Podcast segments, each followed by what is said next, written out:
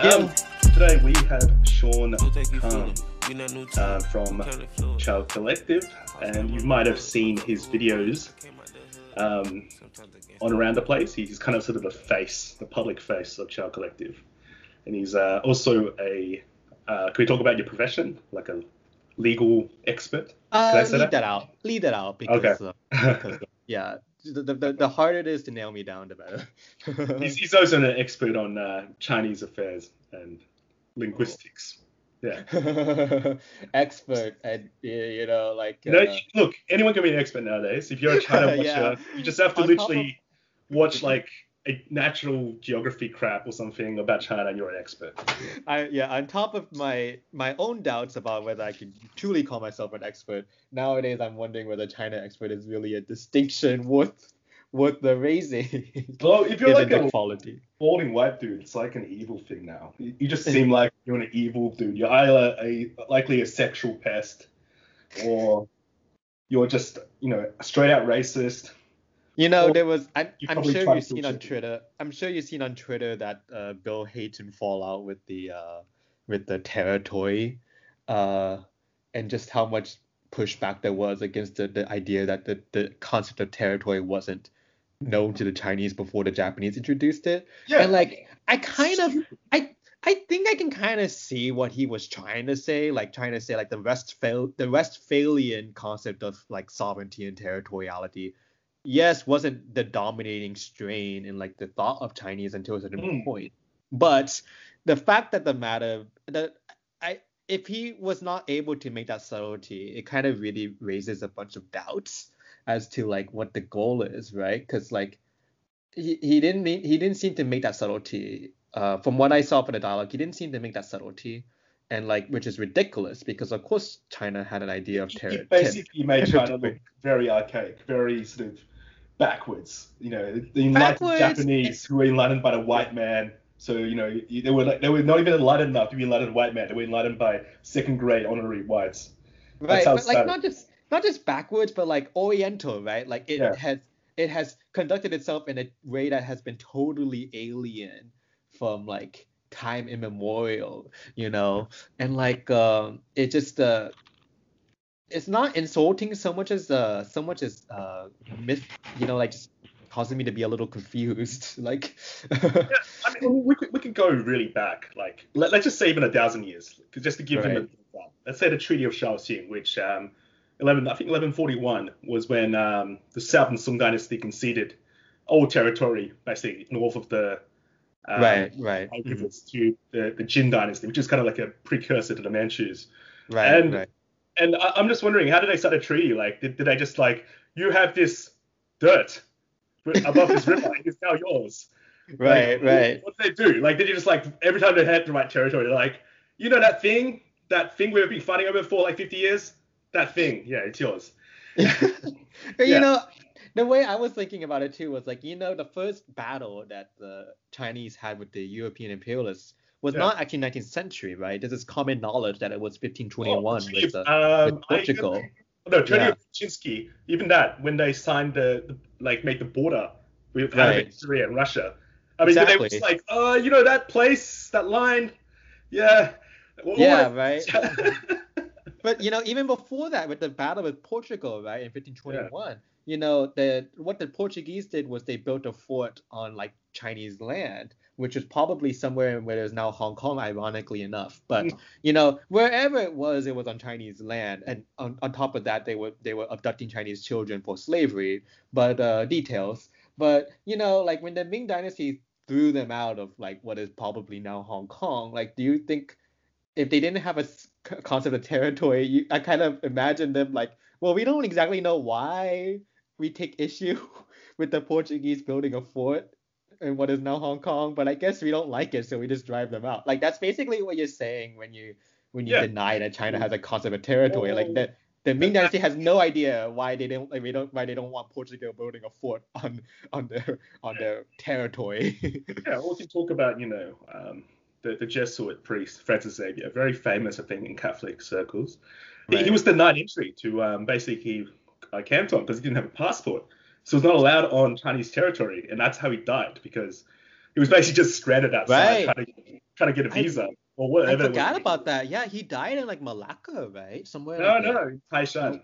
Outside, like he was not allowed to go to any cities because he didn't have a proper travel documents. Oh, so he actually died on Chinese, like yeah. Chinese soil, right? so oh, like, uh, yeah.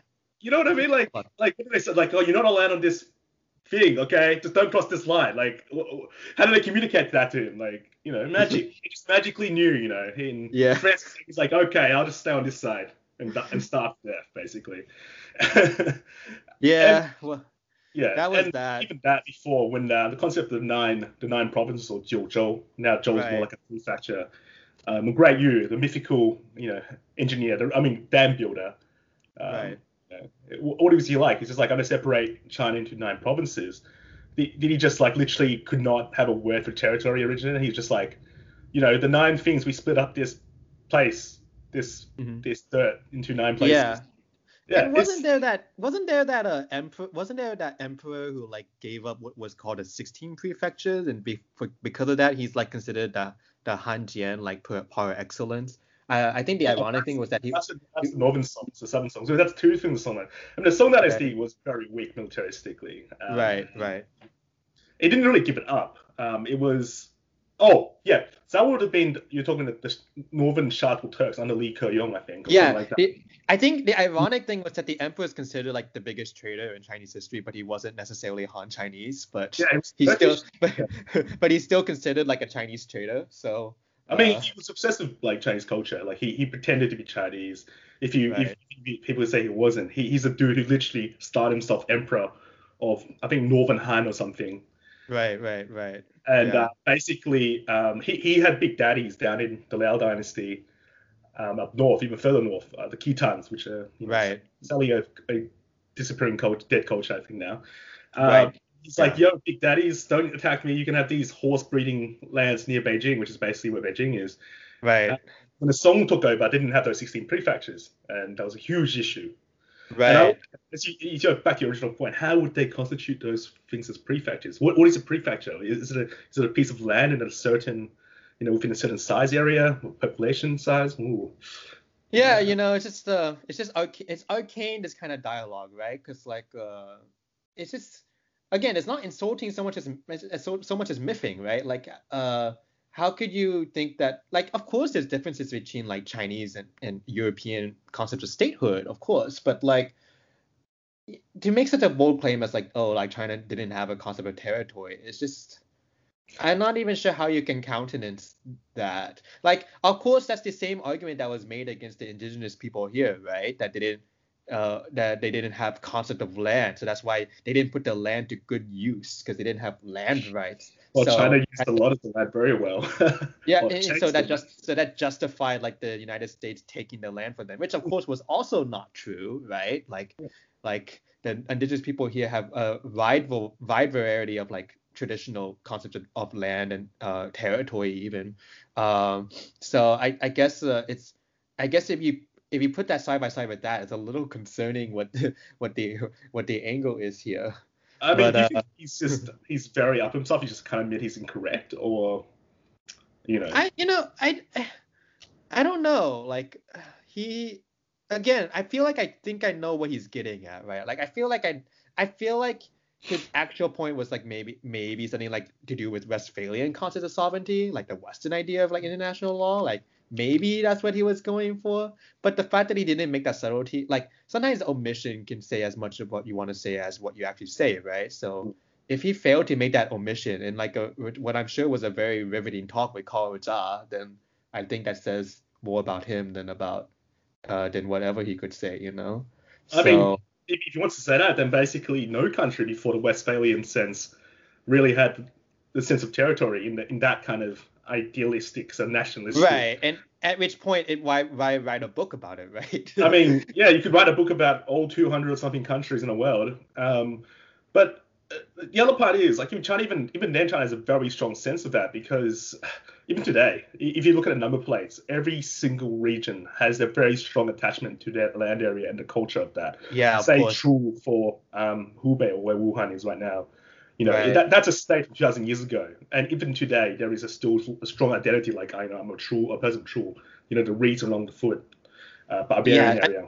I mean, you had you it's it's a kind of argument that fails to like really appreciate the complexity of Chinese society, right? Mm. Like this is a this is the society. You know what I learned from like a web comic. Okay, like in the Tang Dynasty, you couldn't even go from city to city without a pass, right? So like the hukou, very it's a very right. old concept. Very. Exactly. So like there's a to have such a system, you had to have a very sophisticated, at least a very highly delineated system of like what belongs to where, like where can you be at what time, and that that's a that's a that's a that's a call, that's a demonstration of like an awareness of, of space, which is what territory is, you know. Like if you're not a, if you're not supposed to be in this prefecture at this time, then you're then you're in contravention of the law.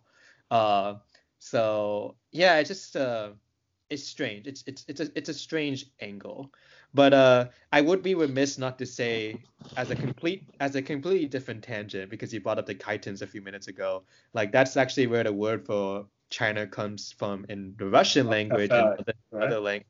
It's actually from the Khitans because that became that became Khitoy in Central Asia, and then uh, from there became Kitai in, uh, in in Russian. Just a just a trivia. So like uh, yeah, so China, the word people think it comes from Qin Dynasty. So it's like kind of a little ironic that like a lot of languages use the use the name of the Khitans, which wasn't necessarily a Han group for mm. their, their name for China. But yeah, nah, that's a uh, total trip, total trivia. I mean, but I, I, I can guarantee you, China is probably the only place in the world with long-standing censuses attached to land names that goes to over 2,000 years. Because I think it was called the Hubu or the Ministry of um, Households and it each was, household yeah. was attached to a certain land prefecture or county or even lower township level because well, it was collecting yeah. taxes and they yeah. had very strong records of you, you well, can really, find records. Yeah, only China really has that. Funny, yeah. yeah. so if anything, you want to talk about territorial sort of naming or anything, China's probably one of the only few places in the world with such a long such records. Um, you know what's interesting too is that uh, it's a it's it's I've read somewhere I'm not sure how true it is but it's it's kind of it, it might be the case where like even surnames became widespread in China by the Qin dynasty because of the need to tax people more efficiently. Because like I guess if you think about it surnames family names are usually a nobility thing and of course China was a nobility society mm. way way back. So it, it was actually more of a distinguish distinction of like nobility to have a family name uh, to be, because to have that kind of family lineage to claim some sort of divine descent or whatever. Uh, and that's kind of been the same the world over. But once the taxation of peasants became uh, became a much more important state imperative, then that then it's when you, you started getting people to require that everybody has a surname.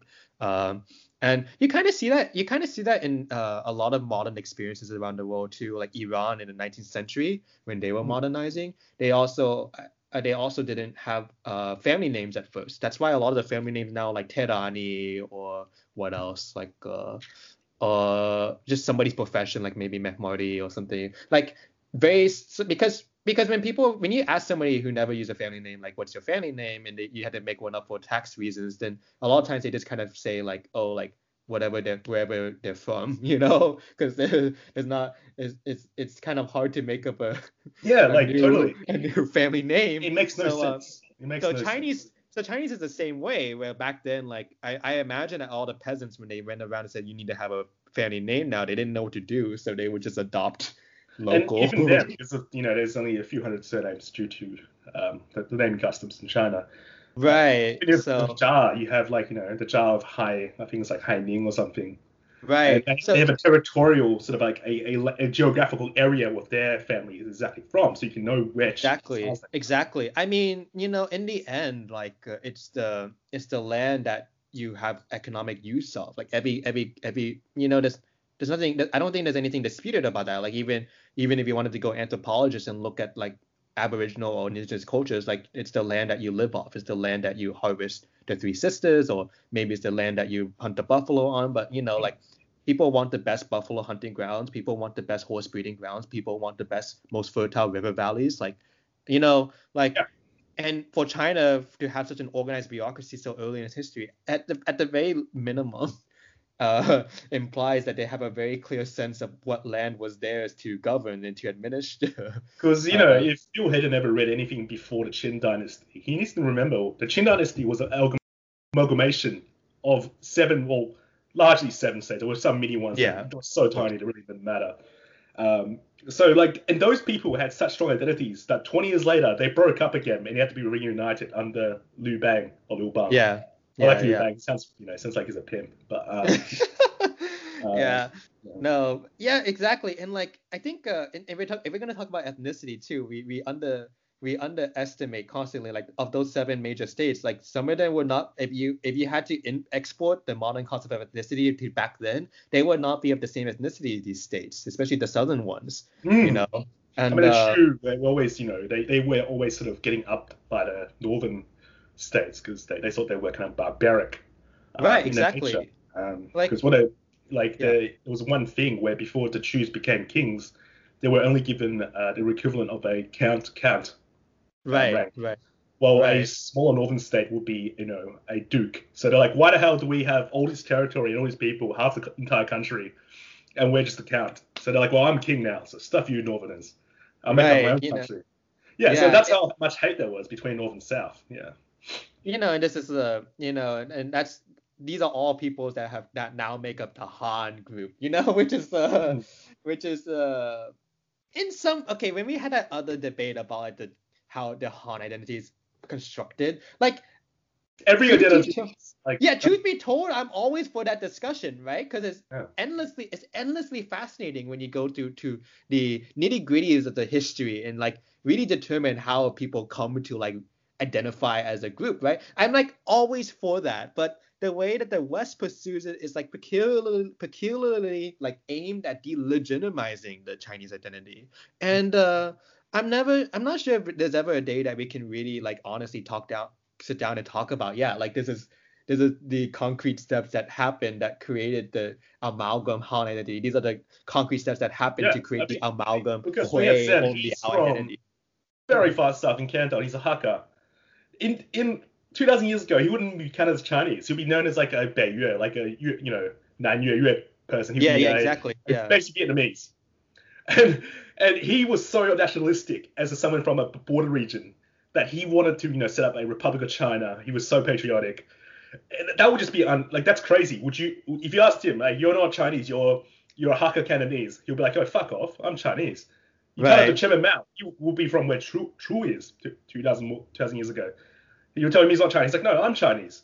So it, it's like it's this weird concept. They want everyone to be like Slovenia or like you know Bosnia, like everyone has a little identity, be split up into states of a few million people. Then America yeah. come over and bomb you in impunity if you don't listen to them, or you know buy yeah. their cheap secondhand jets for ten percent of your GDP, and you know. yeah, it's just it's just odd, you know, like. Yeah. Uh... It, it, it is odd. Like you got bloody Taiwan pretending that they invented Hokkien. It's yeah, yeah, that's the, that's the weird. That's the that's the that's the that's definitely the strangest. I think. Yeah. Uh, or like or like or like Hong Kong, like sometimes they sometimes there's this kind of weird thing with Hong Kong too, where like uh they think they're like the Canto is like the in some ways it kind of is the standard because of the uh, because of the propagation of Hong Kong movies, but like uh, it's like they look down on other Canto dialects too, which is really strange. It's really odd because they literally yeah. fight with a place called Guangzhou, aka Canton, over right. who's Cantonese the original. I'm like, man, that's that, that's very weird. Like I'm I'm you know I have Australian English. I wouldn't be fighting some dude from England like nah your English is fake you English person. that's just, that's how stupid it sounds you know. But you know you might still American who's willing to die on that hill. Actually, yeah, that's true. That some of them are like, no, real real Kennedys are Hong Kong Kennedys, man. That's communist Kennedys. It's different. Uh, yeah, yeah. you know, it's just like I, I, I can't take it. you trace back where the Canada, Hong Kong people are from. They're mostly from around the surrounding Cantonese provinces. So you know, that's a strange thing about Hong Kong, right? Like, uh, like Hong Kong also the young generation is seeking to develop their own identity, right? Hong Kongese or whatever. But uh, but the but the original people of like Hong Kong are still from like China, you know. Like there was like there's Hakka, there's like Pun uh Bunde, you know, and like uh or what they say in English Punti, you know, and these are like Hakka of course not, but like Punti are like Cantonese speaking clans who have been there for like ages, you know. Uh, and then of course also Fujianese people, and then of course we get to Tanka people, which people don't know too much about. And I don't understand. I don't understand how Tanka doesn't really come into the dialogue that often in like the into the mainstream dialogue because like the their villages like uh their villages in like Lantau Island are like some of the most touted tourist attractions in Hong Kong. The, Yeah. the, the the villages on stilts, you know. Uh, but yet, I guess it's a little bit like Native Americans in the sense that we, they're, they're all too happy to promote the Tanka settlements as like tourist attractions, but when They it comes time to like this imperialistic colonial sense. Um, right, but when it comes time like for like. Yeah. when it comes time to for economic equity, you know, like um, you, there, it- there's no dialogue to be had, or like heck, even or like heck, even for like identity dialogues, right? Oh, we have a unique Hong Kongese identity. True as that might might be, you know, subject to debate, it, the, the the Tanka voice never really comes into that dialogue. You There's know a what lot I mean? hypocrisy. Like Joshua Wong, his family, a generation goes from Vietnam or Vietnamese Right. Chinese. Then he got Mm. six this. His family's from I think Wuhan, which is you know he's all Yeah, yeah, it's just like uh, Then a lot of a you know lot like of- from Shenzhen, you know Guangzhou, It's just one Right, generation a lot away. of these, a lot of these like, Hong Kong nativists are not haven't been here for more than haven't been in Hong Kong for more than a 20 or 30 years. Yeah. Right. You know, it's just it's just odd. You know, you you there's a reason there's a reason why It, it's like me. My me, I know. My family came over to um, Australia when in the 80s. It's like me suddenly going like, well, you know, I'm against migrants now. My dad's like, yo, I'm a migrant son. It's like, shut up, Right. dad. it just makes person. But And you that- know, fact all these you know progressive or quote progressives in America are supporting these absolute xenophobic fuckers. Oh, Yeah, just, but, but you know what's really you know there's a reason why when they went over last year to the new territories, right? Uh, it was Yuen Long, you know. Um, I don't know if you remember that because it became a big deal, but like the locals of Yuen Long like beat them up. largely uh, Hokkien speaking or something. Exactly, like Hawk, they're, they're they're old school. Like New Territories is old school. Like New Territories is where is where they fought the British. You know, like they didn't they didn't take any of the British crap. Like they the granted the war only lasted six days, but still like they they resisted.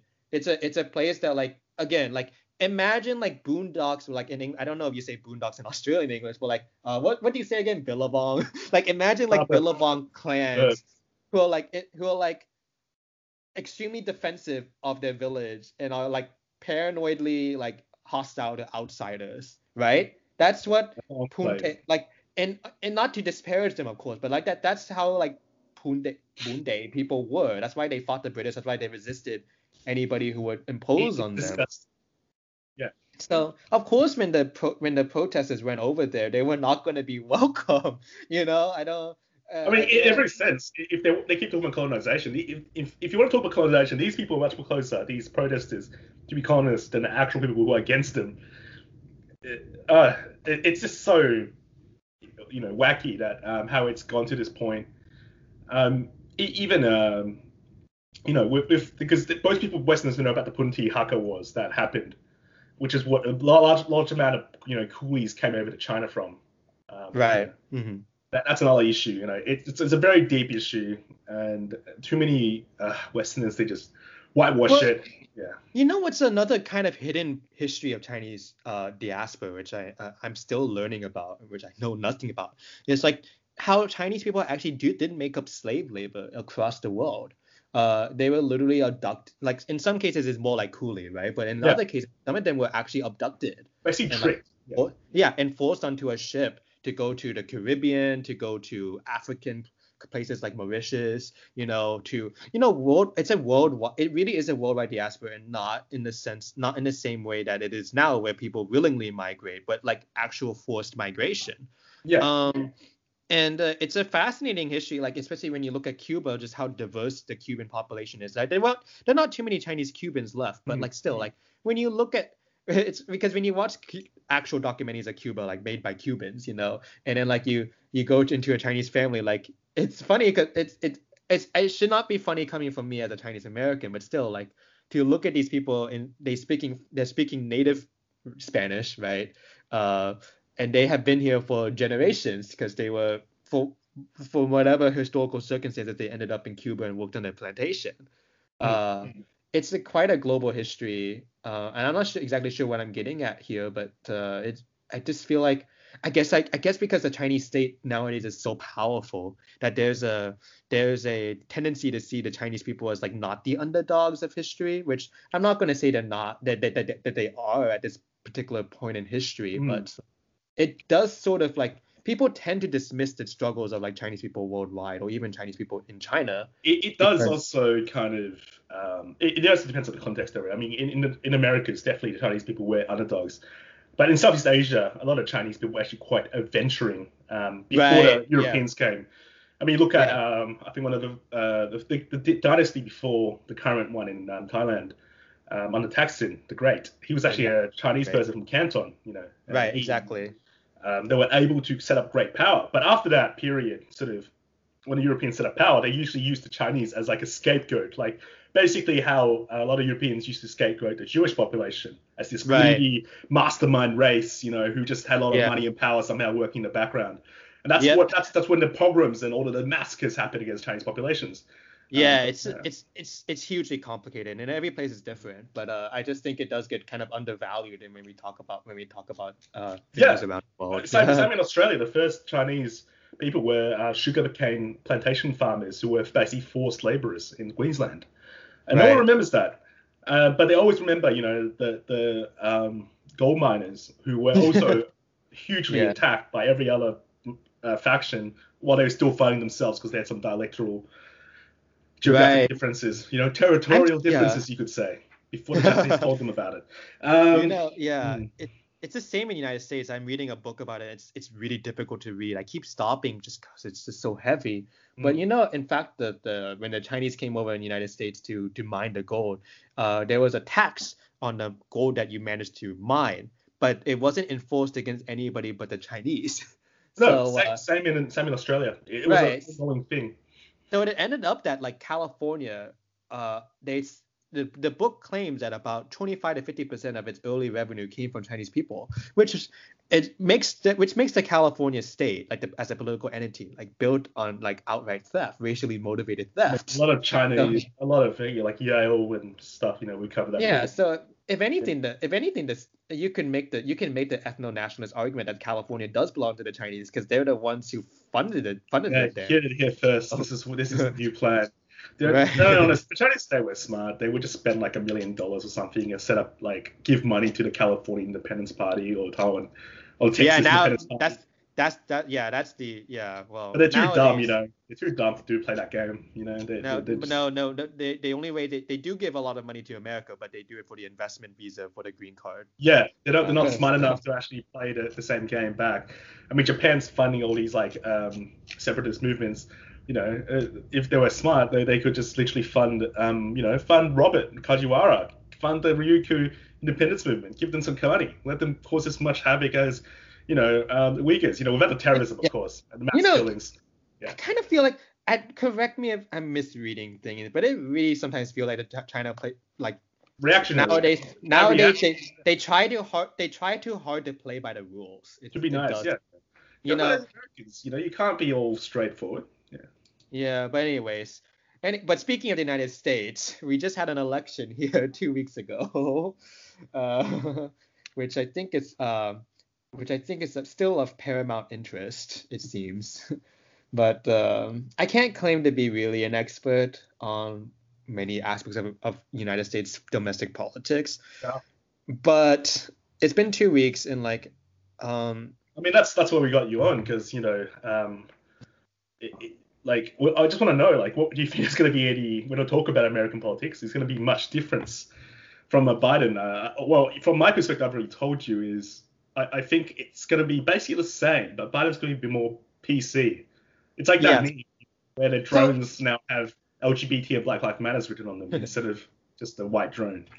So yeah. in my in my domain, I guess my area of training, international relations, it's actually you know, United States foreign policy doesn't really change too much between mm-hmm. administrations, and that kind of makes sense, right? Because it's hard to get an expertise in foreign affairs. Presidents are not exempted from that. Presidents are not likely to be experts in foreign affairs. I think um, George H.W. Bush was an exception. I think maybe Jimmy Carter was too. I'm, I'm, I'm, I'm forgetting my history. But, you know, it's not the norm that United States presidents are like actually competent in, in foreign affairs. So to conduct foreign affairs effectively from the United States point of view, you have to have a pretty long-standing foreign, the, the famous foreign policy establishment, you know. So the foreign policy establishment mostly sets the agenda. The Council uh, for Foreign Relations is that? you know, yeah, that kind that that kind of infrastructure exactly like the think tanks, you know, long-term diplomats, you know, long-term political insiders too. You know, the Hillary Clinton. This is the deep state, are you?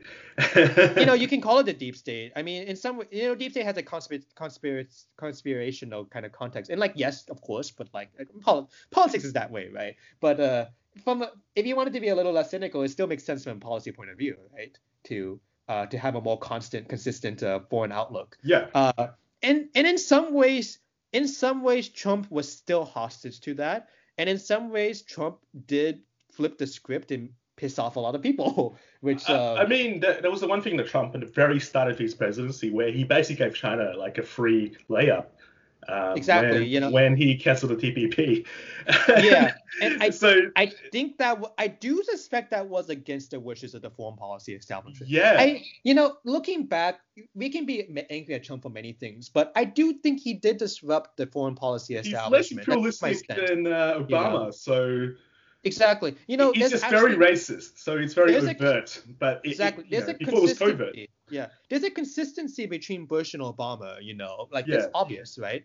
Um, and that's a consistency that will continue with the with the pending Biden administration. Like literally, literally, the news is uh, coming up nowadays that Biden is pulling in a wide quote unquote coalition of people from the Bush and Obama administrations for oh, for his yeah, cabinet. You know, and you know, okay. I, when I say coalition, when I say coalition, I mean it derisively, right? Because coalition implies that they were not in the same bed together, which is a it is not true.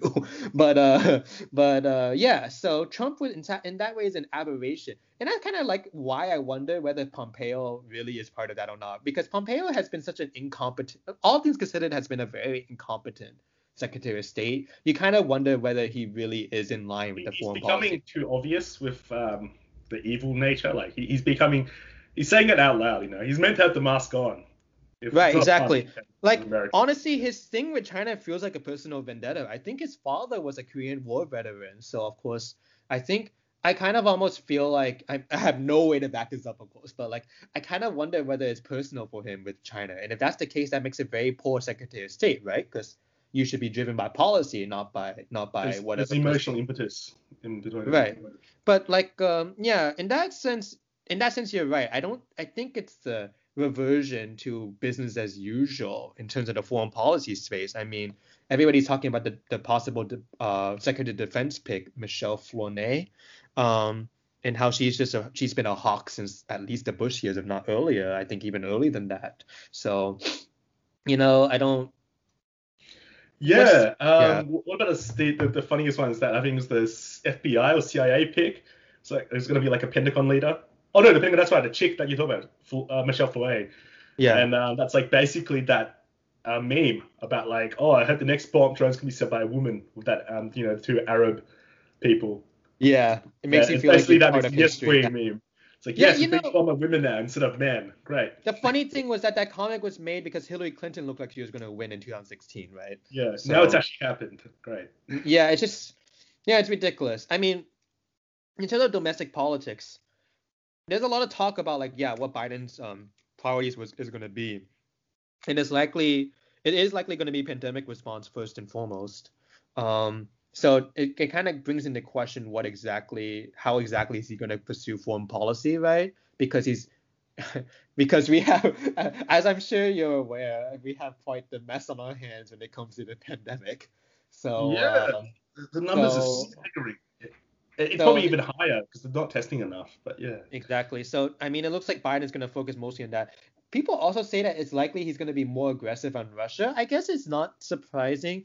I guess but what kind of really miffs me on that on that on that point is why the foreign policy establishment is so intent on breaking Russia. I that actually don't really understand because all the uh, resources uh, maybe because it, it's actually if you look at Russia, it, it can be very much easily broken up even more because it has many ethnic republics inside, and it could be a balkanization plan to take care of the resources.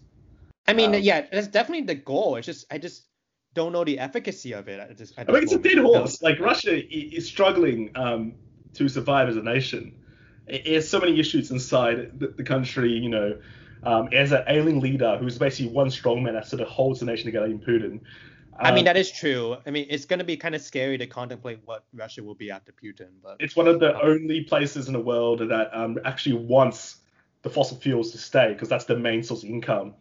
Uh, there's huge inequality since the fall former Soviet yeah, Union. Yeah, well, more. I guess to be more accurate. Rates. Yeah. To be more accurate, like it's they they want oil because the oil barons are still have to have a lot of power in Russia. I mean, that was the whole that was the whole setup, right? Happens, climate change happens. There actually be more livable places in Russia. right. so, I mean, yeah. I mean, that's what happened, right? In the in the 90s Russia after yeah. after Soviet Union, right? Basically, 90s Russia is what they want China to be now. You know. Yeah.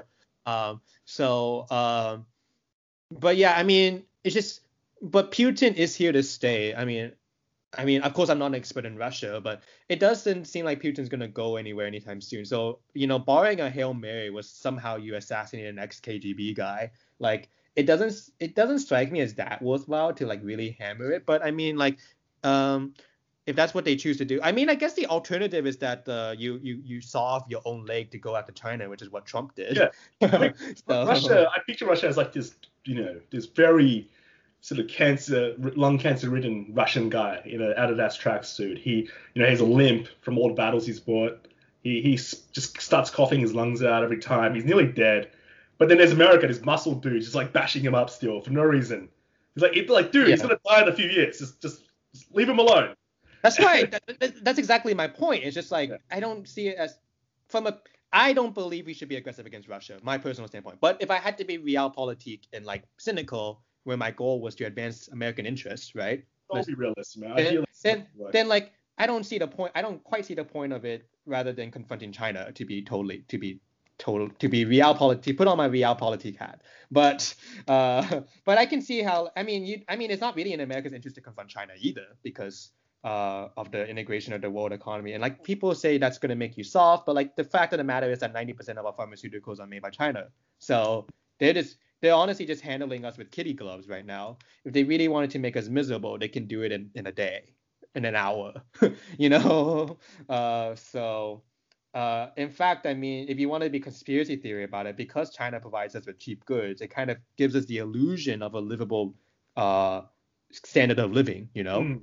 Uh, because once once we don't have those cheap goods anymore, I mean, we already have the cost. I mean, Bay Area is Bay Area, Los Angeles, New York City, those areas, they're of course already hopeless. But imagine the entire United States no longer having really affordable goods, right? Yeah, everything's gonna be out of corn eventually. It's gonna, it's gonna, yeah, it's gonna be really bad for us. I mean, heck, I mean, you know, you shoot a black guy dead and people are already looting the store. So imagine if you they can imagine if they don't need to shoot a black guy for people to start looting those stores, you know. So that's kind of the deal with the devil that, that that's another point. Like, uh, the, the, like, I think the other day there was, there was another um, two black ch- children shot by uh, policemen in Florida. Like, yeah, what is this country is fucked. Like the racism is just pervasive through its entire. Well, well dude, I mean that's why I was really discouraged by this election because you see um, George Floyd started something that was promising, you know. I mean, and it, I mean, it, the funny thing from a from a China from a kind of hijacked though by the business gang. Exactly, and then you know, I thought there was something going on because I mean, people were going after Christopher Columbus too. Like people were like really link starting to link things together. Mm. Um, and like uh, I remember when Trump visited the desecrated uh, six grandfathers known as Mount Rushmore in mm-hmm. July 3rd, there was a big movement about that too. And I remember thinking, wow, this is a great opportunity to get people really thinking about like yeah. things in this country. But then come, you know, come around the election around September, all that energy got funneled into the election as if we could vote away fascism. Um, yeah. And, and uh, you know, all that energy is lost now. I, I don't I don't see anybody really. I mean, okay, caveat that I'm I'm uh, caveat that uh I, I there's only so much I can perceive, right? But it does seem like the energy has been lost now. Now that Biden won, um, and the and for lack of better word, the the the white bourgeois has seems to have gone to brunch, as, as Twitter divisively yeah. puts it. Um, but it, to an extent, it's true. Yeah. But to to an extent, it's true. You know, these are the white bourgeois that um, criticize like the Trump support. Not that no, I supported, I, but they, criti- they criticize the Trump supporters for for getting into these stupid rallies, right? Yeah. Of course, and they should be they should be criticized for doing stupid rallies in the time of pandemic. But then once Biden won, what did these same people do? They go to brunch. they gather the big groups and they, they eat they eat out and they had a party. And spread COVID and go to brunch. Yeah. Right. So it's like uh, in some way, like I saw that I was like, wow, this is hopeless. Like, I mean, that, that's I, I know I have a theory that um, what's his name? What's her name? Um, Kamala Harris. Sorry, I'm not I don't know if I'm pronouncing her name right. Um, yeah.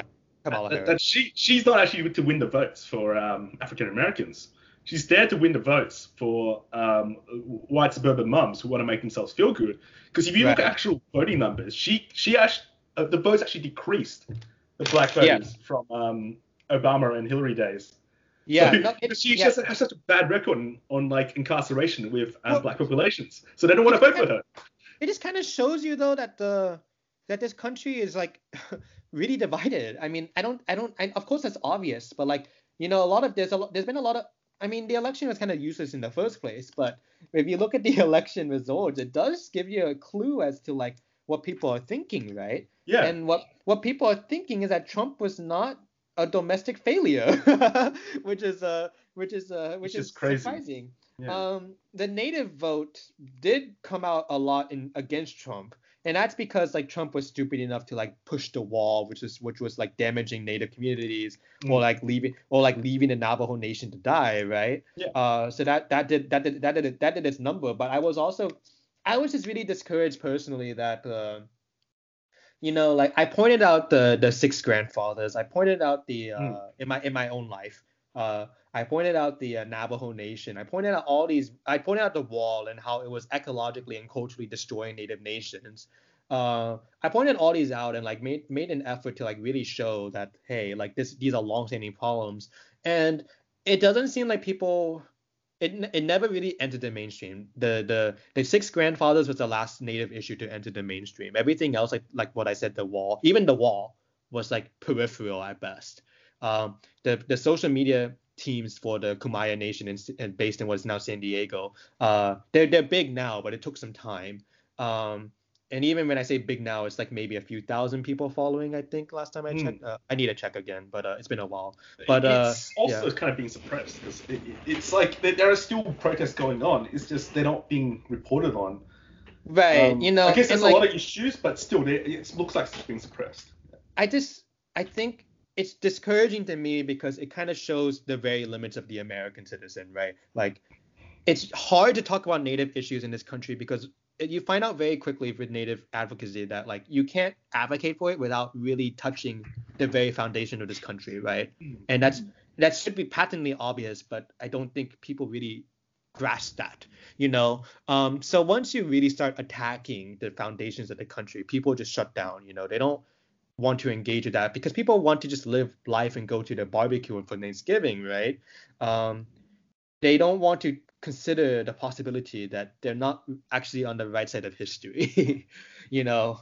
Um, and I think that's too galling for too, for people. I mean, you know, I noticed them. I, I noticed among my own social circle that for most people, it ends at the land acknowledgement statement. You know, something something performative you can do to say that to say that you are doing what you can to decolonize. Yeah, it, it, gets it, the Karens. It, it ends, Karens happy. That's it. It it just ends there. You know, it doesn't go past that. And like, it kind of makes me mad because like for for say the um a lot of uh, uh, land acknowledgement statements will say stuff like this is unceded land and i want to sit people down and say just think through that language what does it mean that you're occupying what is called unceded land um, and it obviously means that it wasn't given to the United States by treaty. So, mm-hmm.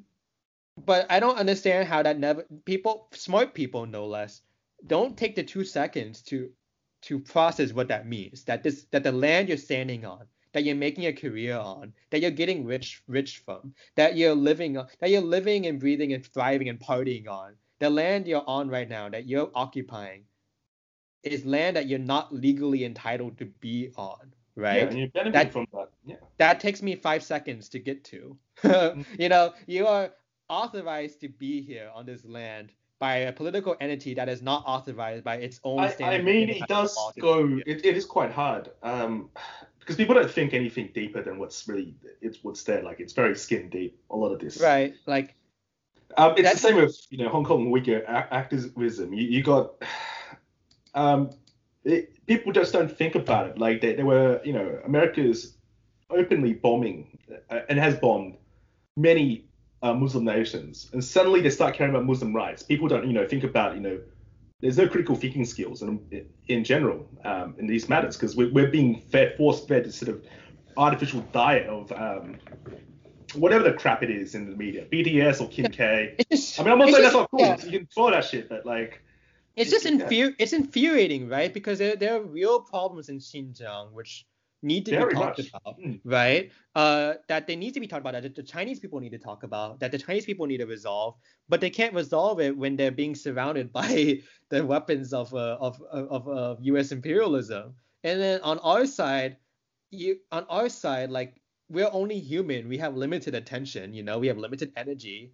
And how convenient is it that it gets funneled into Uyghur Hong Kong? Hong Kong. I feel like Hong Kong is the most baseless it's the most useless but, like but protest. Like, but it gets a lot of the attention gets funneled into Hong Kong when here, right here, we have all these issues. I mean, um, in California, there was advocacy to take down a dam because it was disrupting the fishing uh, mm. patterns of uh, of uh, of the Klamath people. And thankfully, they reached an agreement. The dam is going down, but like come on, like why wasn't this the news? Or like in Can or like in Canada, which is so much more progressive and better and friendly than the United States. You, you had just, uh, you, you had Aca- you've heard about it, right? You've had Acadian yeah. f- fishermen like literally blockade uh, First Nations, uh, the Mi'kmaq fishermen, literally destroy lobster traps, set fire to their warehouses, vandalize their property, and that wasn't that was not big news.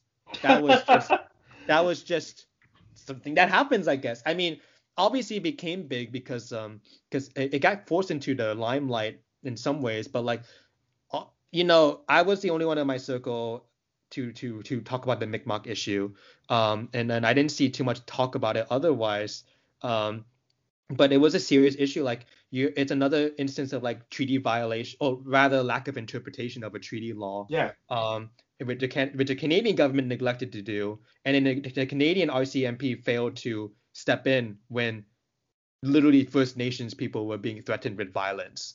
Um, and you, it is this is Canada, which likes to vaunt itself as like much more friendly and progressive than the United States. You know, so how they are how the can, you know, they, you know, try to pretend to CPC, but you know, so how convenient is it, right, that all the attention, all the energy, all the outrage gets funneled into such a groundless cause? I think Justin Trudeau himself is just a very good representation of who Canada is.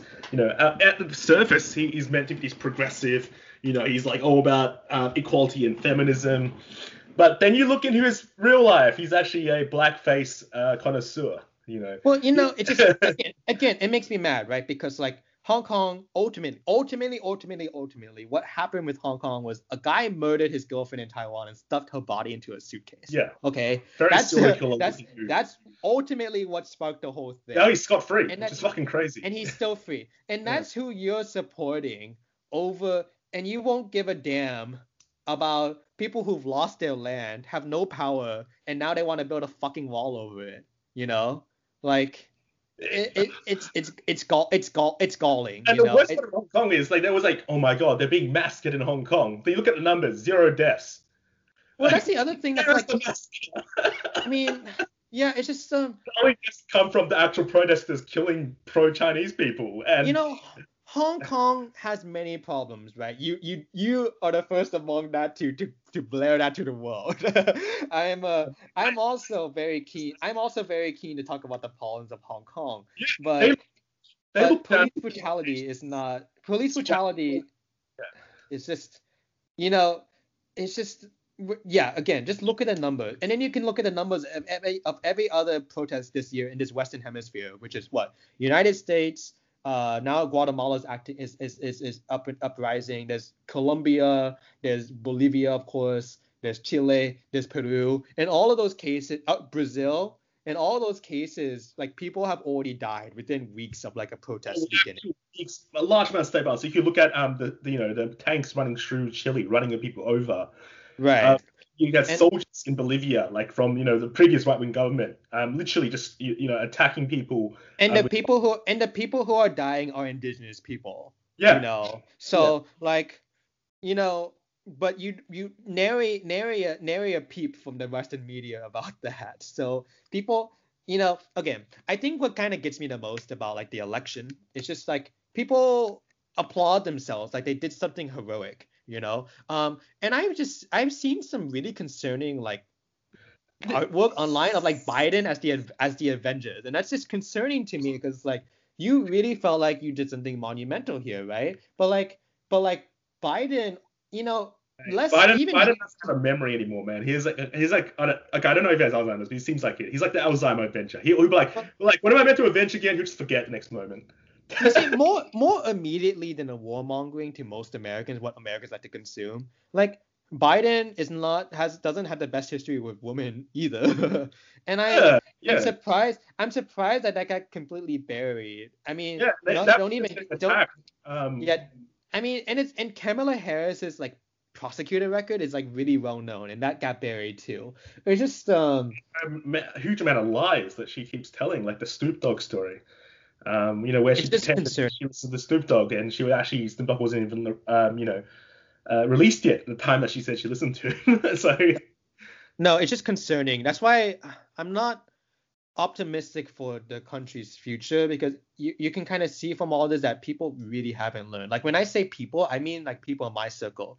And you kind of know a little bit about me. So I'm not I'm not from like I'm not really from rural areas which is the I, I mean I kind of grew up in a rural-ish area, but like I'm with urban, well-educated people, and this is these are the people who are going to be driving the economy, whatever's left of it after the pandemic, and uh, these are the people who can't think more than two steps past the land acknowledgement statement. So, what cause do I have to be to be optimistic about uh, a Biden presidency, much less beyond that? You know, um, I mean, okay, let me talk about a related subject too, which uh, happened in the interim since the last time we talked. Um, was uh, the death of Ruth Bader Ginsburg, right? And um, yeah. you know, there was a it was a national mourning for Ruth Bader Ginsburg. And like, sure, she had a movie about women's rights, but let me tell you, she had an absolutely shit opinion about indigenous people here. Mm. And uh, I think I told, did I not tell you about it? It was called you the City told of me about it, yeah. Yeah. Well, okay. For your for the, for your listeners who don't know, uh, the city of Sherrill is a pretty complicated case. But what happened was that a uh, long time ago, in like the 1700s, um, the United States made a made a law called a Non-Intercourse Act, which means that the if native land was to be given to Americans eventually, it has to go to the federal government. It, the native nations cannot um, sell the land to any other party than the United States. They cannot sell to state governments. They cannot sell to individuals through an act of fraud, parts of the uh, Haudenosaunee land uh, in what is now the state of New York, mm. the, the Oneida Nation to be precise, came to be part of the New York of New York State, and it was not through the United States, so it was an illegal exchange. It was an illegal sale. Uh, fast forward to the 20th century, the Oneida Nation reorganized, purchased the land back, so that was part of the treaty land. This land was guaranteed to them by treaty, and they were divested of it illegally.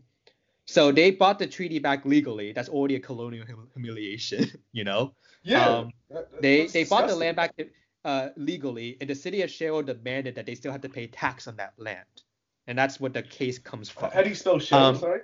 It's a S H E R two hours. Let me let me look it up real quick. Yeah, um, this this is something uh, I think uh, listeners should look into. This this is very much atrocious yeah. from uh, S- so she S H E R R I L L um versus Oneida Nation, which is O N E I D A. Um, so Ruth, you know, Ginsburg was the one who wrote the controlling opinion. Mm. And she held the, the court held that the Oneida Nations still had to pay taxes on this land. And Ginsburg's argument was basically think about all the white people. like read the opinion and she basically says now this land is full of white people. It would be unfair for native nations to retake sovereignty. That was her argument. Her, Oh, arg- God. her, her other argument was um, the Oneida Nation waited too long to sue, so they lost the right to sue. That's the doctrine of laches. But the, the kind of the problem was that native nations were not allowed to sue in the Supreme Court until until the 20th century. The native people literally could not native nations literally could not sue in the Supreme Court. They had to go to the United States. The United States had to sue on behalf of the of the native nation. That was the law. So once they let native nations sue in the in the federal system, the Oneida Nations actually almost immediately set themselves to litigation on this issue. So they did not wait too long at all. Yet that was the argument that Ginsburg put forward as justification for this furtherance of colonialism. And her quote, which will forever live in my memory, is uh, something something like embers of sovereignty long grown cold. Like basically, we should not rekindle the embers of sovereignty long grown cold. That was her argument. What? And that's about the most insulting thing I've ever read. I mean, okay, let me let, let's not be hyperbolic because the U.S. law Oh. has many U.S. law has many offensive terms, but in in the modern day, for somebody who was alive when I was alive, that's about the most offensive thing I've re- I've ever read. Hmm. Um, so uh, it's it's funny because it, just sounds like you know Bader Ginsburg represents a, a, a era where the white person could make the world their playground. You know, you know, you know, like a white person, like it, let's just say even ten years ago, they could just go anywhere in Asia and automatically be respected just because of the skin color. Uh, they could make it into higher society just by turning up and not being at the bare minimum competent in any way. And that's what I think Ginsburg represents to, to me. Like she has this sort of very boring sort of man line where you know Bush and Obama was still there, and white people could just go around doing whatever the hell they want. I mean, now there's a bit of pushback, not much, Right.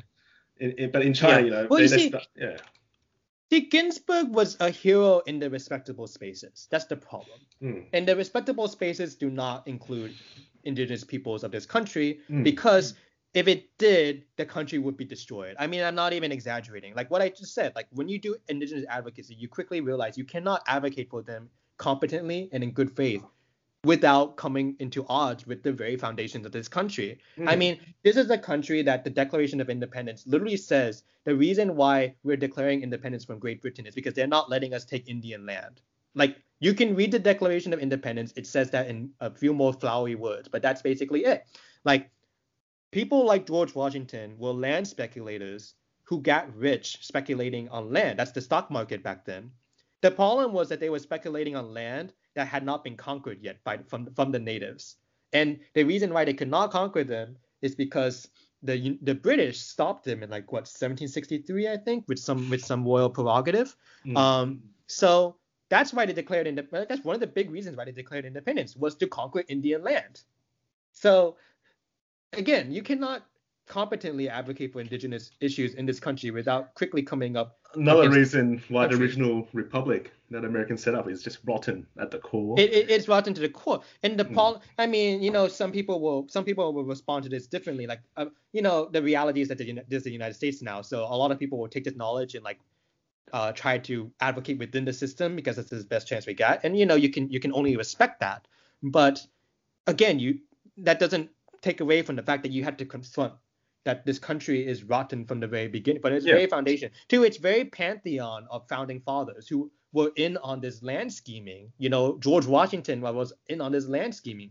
Uh, John Marshall, the, the preeminent uh, Supreme Court justice, was in on this on this um, on this land speculation scheme. Like the reason the the, the the case that determines basically every land right in the United States, um, Macintosh, uh, sorry, Macintosh.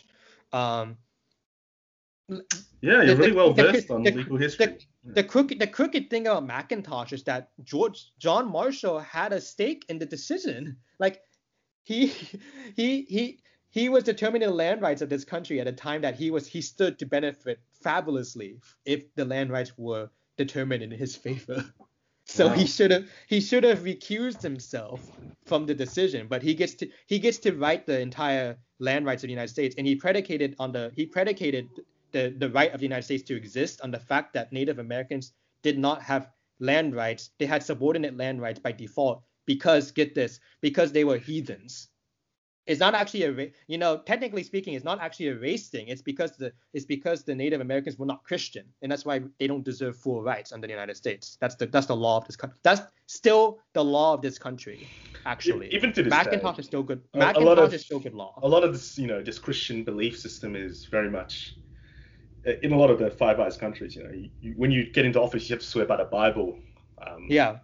how is nominated so to the, to, you see how this election is a see how this election is a big disappointment for me because yeah, we had the we had the potential to really shake things up, to really examine like again, people were connecting Black Lives Matter with Christopher Columbus, and that's actually kind of amazing. Mm. Um, and in California, people were toppling statues of Junipero Serra. Well, in Spanish, Junipero Serra, but anyway, Junipero Serra was the Spanish friar who came and like basically genocided the people here. So, uh, and he's a pretty obscure figure outside of California. So that so to see people like toppling his statues, like in Los Angeles, San Francisco, all over, they were toppling his statues. I was really encouraged for like a month or two because people were like really taking the battle to like the very foundations of whatever colonial institutions make up this country. Um, and then that just dissipated into nothing by the time of like by the time of maybe August September, uh, and then all eyes were on the election, and then and then immediately after Ruth Bader Ginsburg died, and people mourned her as if she was like this uh, revolutionary hero. When if she was a hero, she was a hero in a very limited sense.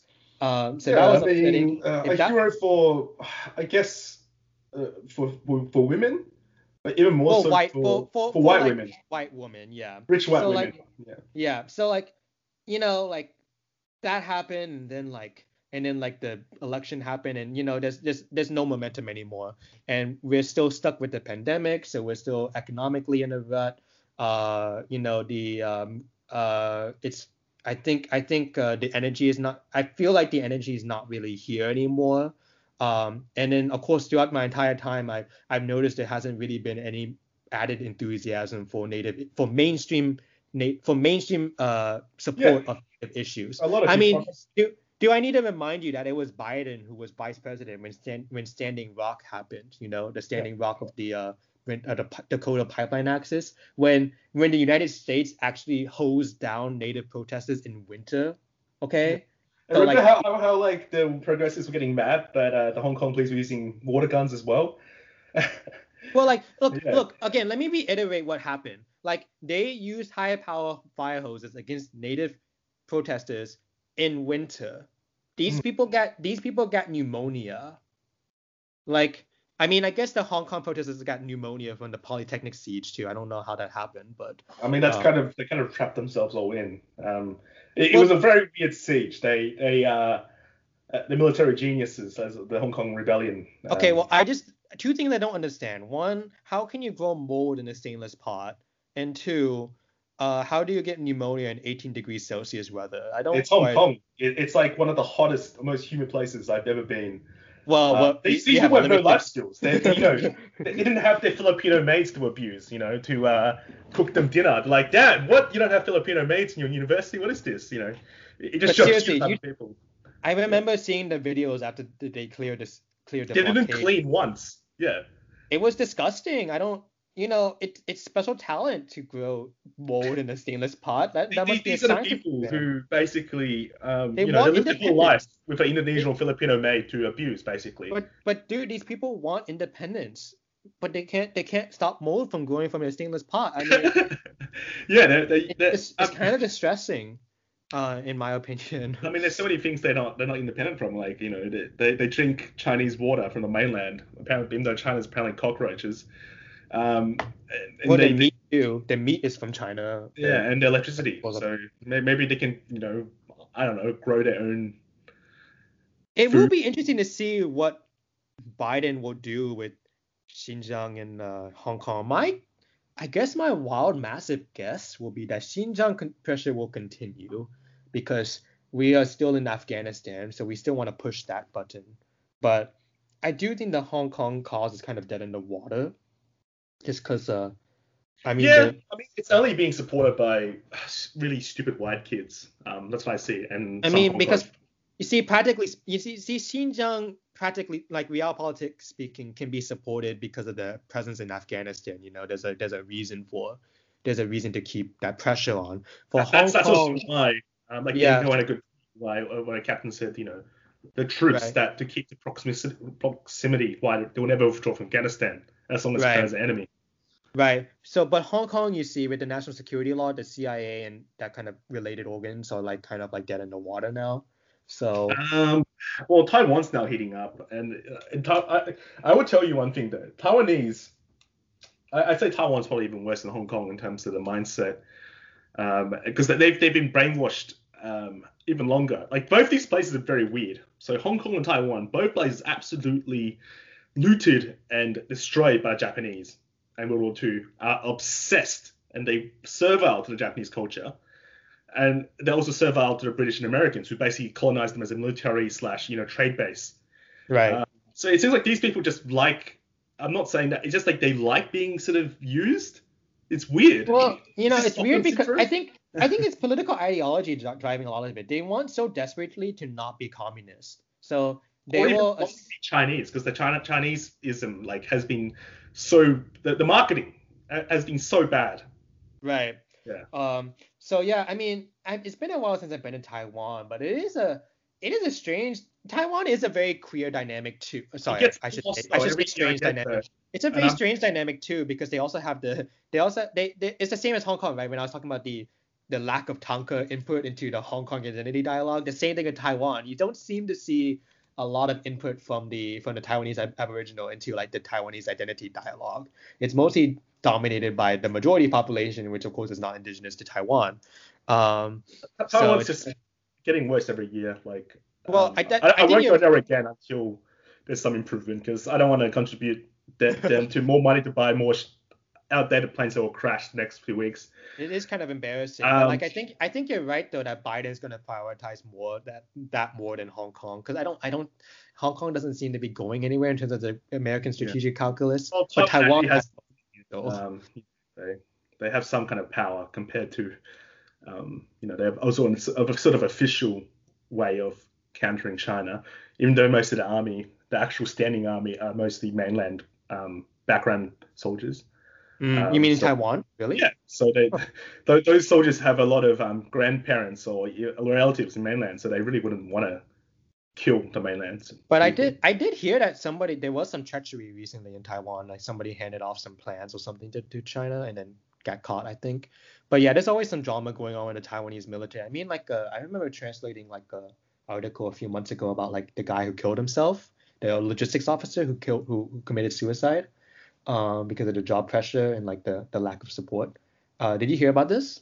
Um, there's been so many deaths in the military. Yeah, there's there's been so many deaths, um, unfortunately, but uh, this one was about this one was like- about like a non I think he was an officer, but he was put in charge of logistics and because logistics is a mess in Taiwan, he just couldn't get he just couldn't get the provisions with the salary and the support that he had, so he he caved under pressure and, and killed himself. Yeah. Um, so I- it's just uh, I haven't Yeah. followed Taiwanese news in about a year since. I mean, it's just a mess. Um, but I, I, remember back 2018 they were, they were offering uh, double the average salary for starting grads in uh, Taiwanese military, and they still couldn't get any soldiers in to join the military. that's pretty um, serious. Yeah, it's just yeah, it's, and it's, tra- they- it's just tragic because They lowered I the um, standards so low that now it's I think one push up and one kilometer run to join the army. I mean that, I mean, that's below average in most countries in terms of fitness. It's just kind of sad because you know most I mean most of these people dying like I'm gonna assume they're like Han Chinese right? So I mean it's just sad that they're all that they're So dying. I mean even no matter what ethnicity they would be like I, I guess the point I'm trying to make is like these are Chinese these are still Chinese nationals dying you know? And it's just for something pretty for something pretty stupid. Um Hmm. and like um just uh you know it doesn't have to be this way. Um but the United States just keeps like ramping up the pressure and ramping. and they keep putting more propaganda like um, so it just, Um, it just ends up this way, like you know? the most recent thing that we talked about, where uh, the- you know the Taiwanese economy yearly, I think it's like 600 billion GDP, So the entire production is only 600 billion, which is pretty big for, for a country of 20 million people. But um, they spent 60 billion to buy second-hand F-16s, over 60 billion. So over 10% of of their national gross product. Um, and you know, two of these jets have already crashed within the last two months. Um, that, that is very sad. They they overpaid for those jets at 10 times the price. Um, and I, it just looks like the whole country now is just a Ponzi scheme to, uh, you know, give money to American military contractors.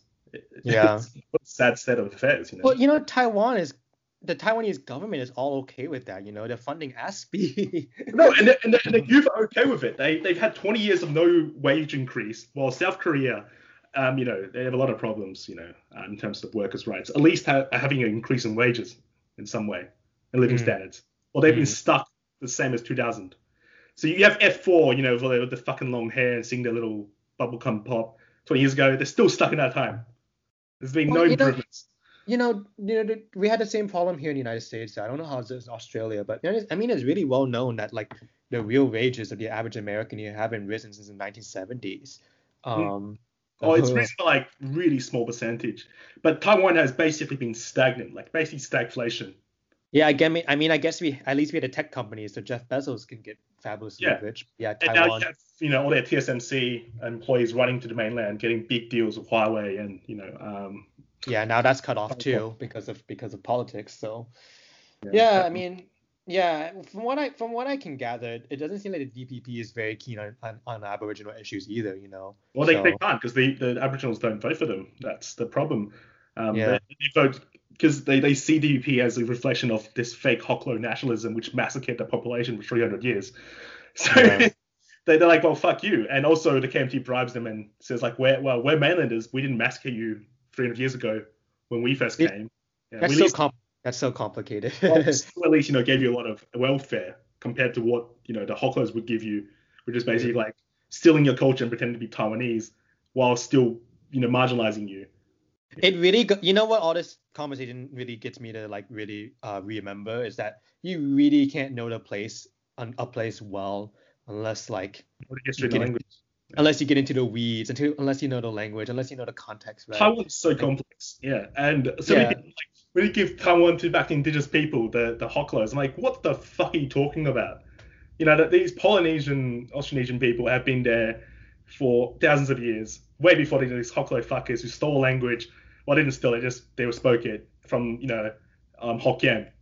You know, it, it's yeah. so stupid. I've, and I've heard so many dumbass uh, Taiwanese kids who are like 20 years old. They're like, oh, we have a national language it's called Taiwanese. You know, you can't speak it. I'm like, yeah, go to fucking Hokkien next door. 40 million people speak it. Double your population, bitch. Shut up. And well, you know, yeah. And is this is the. I, yeah, but I, then say no. That's the fucking independence of the Republic of China, a state set up in China. Didn't they? Didn't they even like add English as an official language or something? They like they failed. Trying to. Okay. Like it's that that that that's galling. That's galling. English Thai.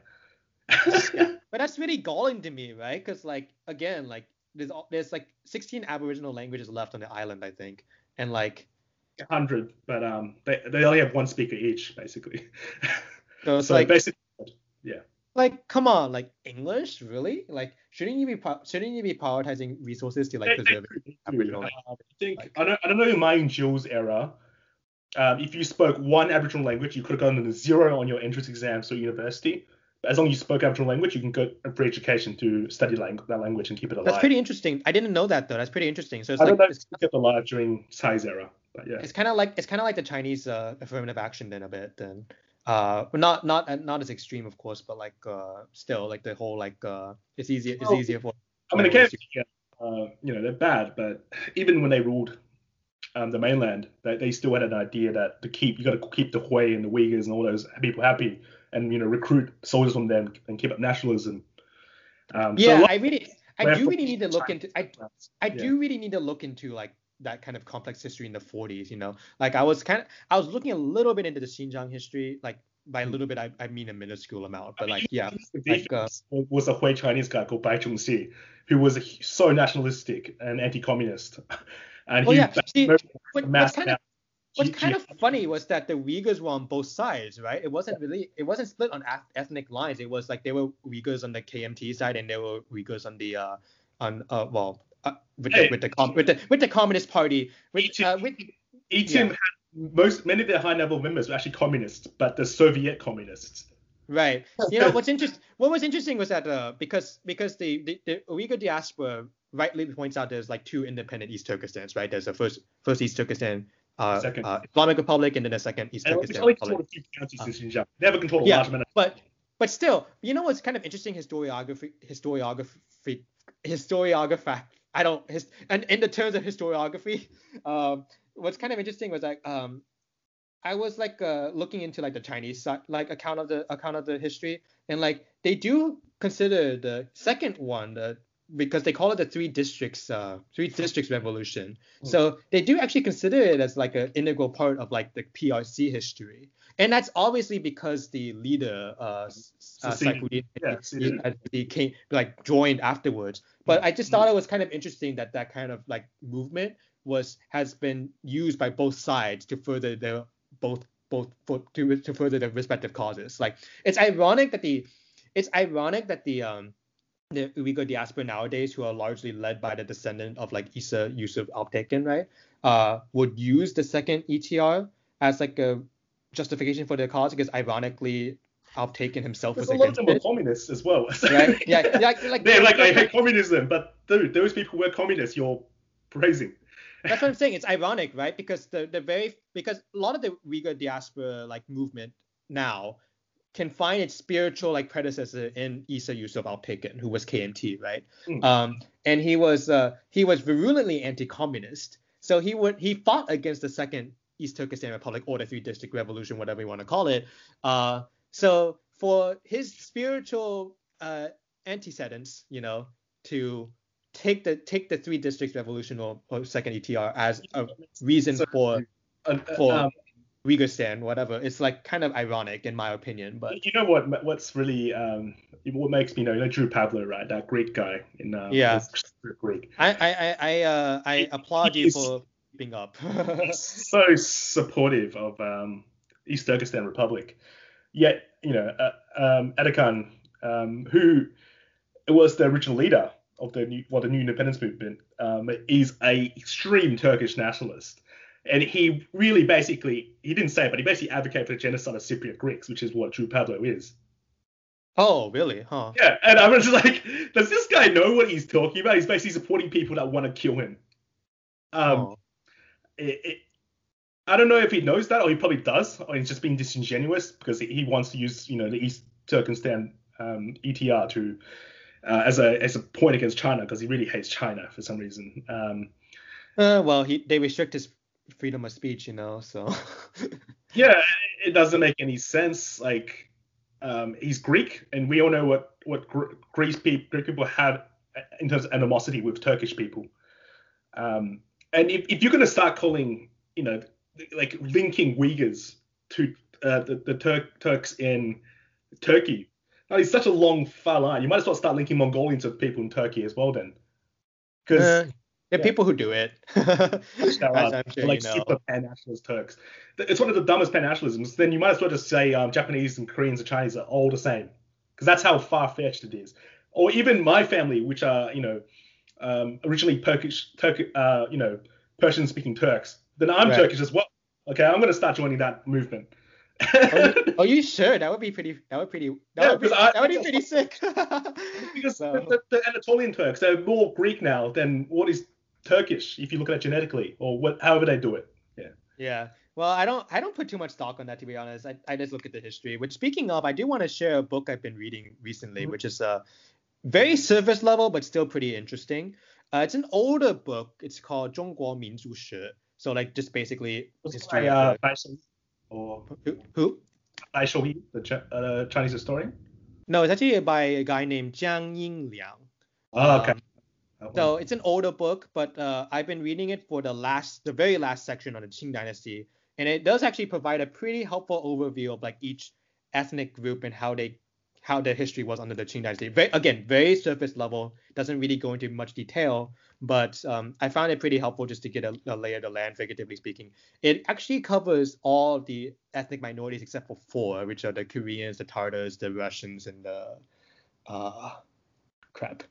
Um, I'm missing one, but you know, you get the point. Um, so it is actually pretty thorough. It is actually pretty thorough in that regard. So I was, it has a very small section on the Tajiks because the reason why I found the book was because I was looking for something to tell me like how long the Tajiks have been in Tashkurgan.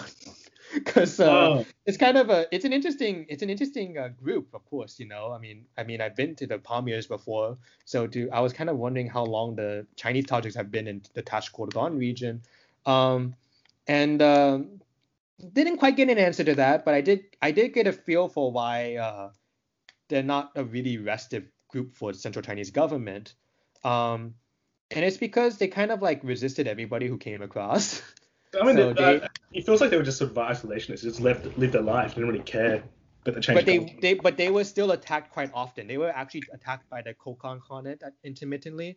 Oh, and really? They were they were actually attacked by the by Yaqub Beg as well. So my, I guess my impression seems to be that like the Qing dynasty was one of the few who just like kind of like left them alone.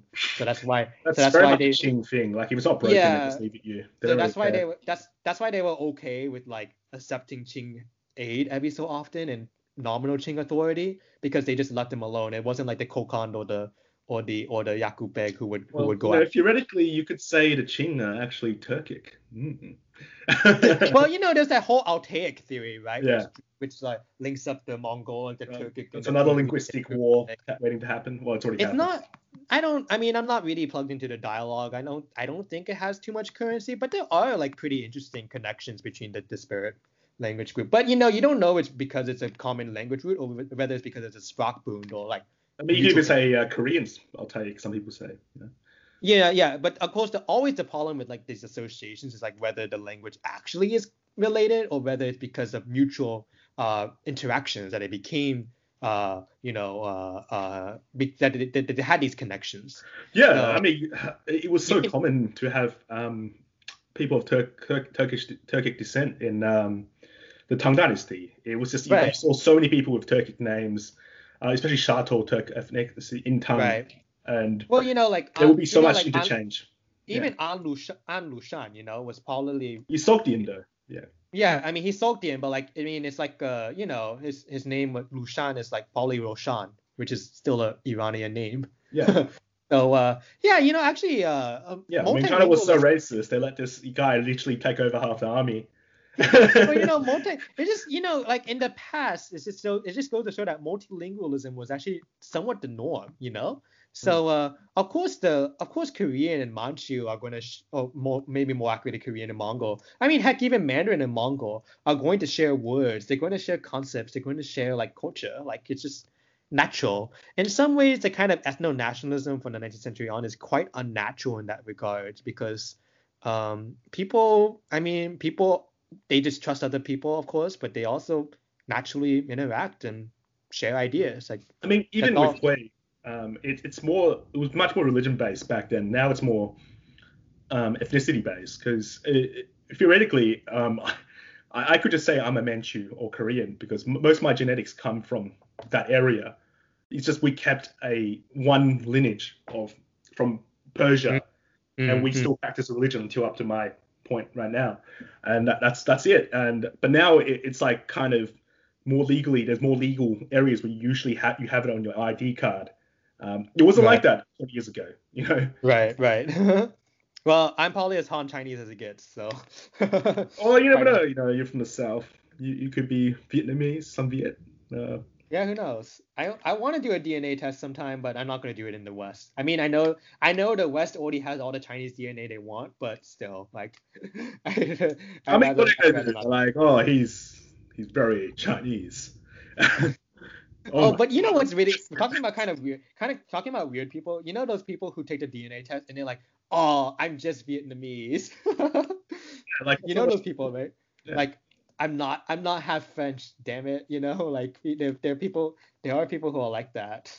Uh, yeah, not not uncommon. Weird man. They're like, you know, they all want to be like little special special me some things. It's like I'm actually 1.4 Slovenian, 1.5 Estonian, or some shit. Well, yeah, and, exactly. It's like you have to be like some percentage like insert insert white nationality. Like yeah. it's it's when people want to be unique, it's not because they want to be a Vietnamese minority, you know. they they were, or like or like Cham. They don't want they don't want to be part Cham or something. They want to be. Yeah, yeah. I'm actually these white people who are basically pretty similar but kind of different.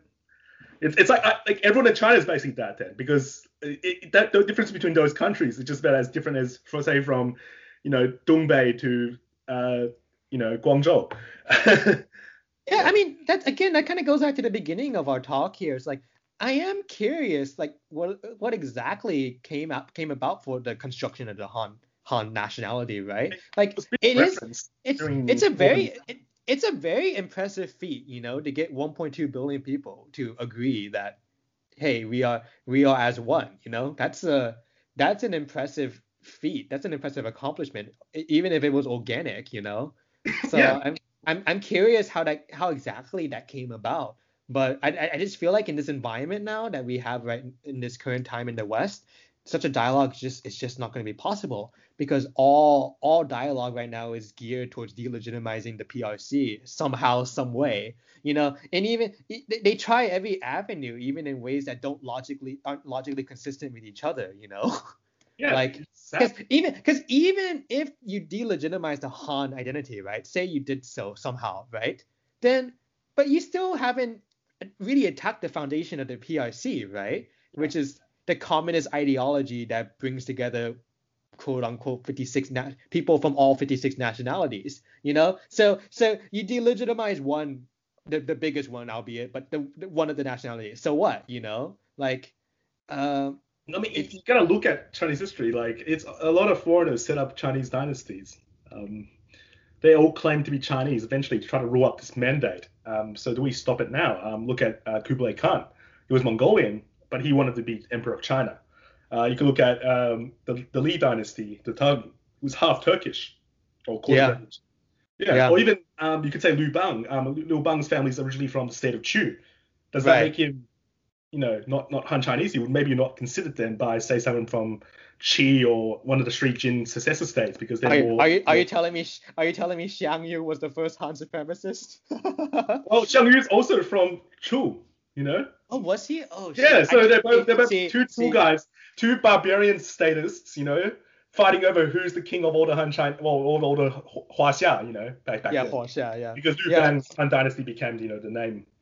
Then you have yeah. the Qin, which were basically Western barbarian borderland. Oh yeah, definitely. They were they were considered barbarian they, because they were yeah. in the western fringes, you know. Yeah, they weren't even part of Japan. So they they ruled China. They're weird. Then you had you know the, the Zhao, who were also basically from the fiefdom of where um, Qin was from, the west side. They were barbaric as well. So uh, um, it, it kind of seems like that uh, a lot of foreigners seem to take up this mantle of being Chinese and um, end up becoming Chinese and integrating, assimilating to this culture. Well, all I gotta say, dude, is that you called me a Chinese expert at the beginning, and I think you've exposed that I am not, which seems to be a particular talent that you and Colin hey, Josh share. you're, you're, a bigger expert than uh, I'd say uh, Bill Hayton, who is somehow a published author and a um, Oxbridge graduate. And a doctorate, a doctorate no less, right? I don't, I don't, I'm not that I really look into doctorate it. Doctorate of bullshitting? I don't know. Uh, yeah, but these are the people driving the these are people these are the people driving the new Cold War against China, you know, because they have the academic credentials to make up these narratives and then like then you get then you get a bunch of uh, Americans and British and Australians who think they know China better than China and that doesn't exclude the Chinese diaspora who lives in those countries. They might be the worst offenders really because sometimes they claim that they oh I'm Chinese like I really know China and like uh, turns out they don't really know as much as much as they say they do. so um but yeah it's kind of unfortunate. I mean again I wish I wish there was a better um environment to talk more candidly about um, China, its difficulties. A um, I think British think tank, and they they I think they were caught recently a few years ago of um, accepting Japanese money to make China look bad. Um, the, the mm. think tankies. So uh, maybe this is where the money's that money's ended up in Bill Hayton's pockets to write this um, thing about Japan teaching China all this stuff. You know? Oh yeah, shit! I just uncovered it. Holy crap! Because Japan funded um, his think tank originally a few years ago, and now uh, to make China look bad and make Japan look good, and we in his territory theory basically makes Japan look good and China looks bad. Oh, I, but I, I've reached like, a conclusion.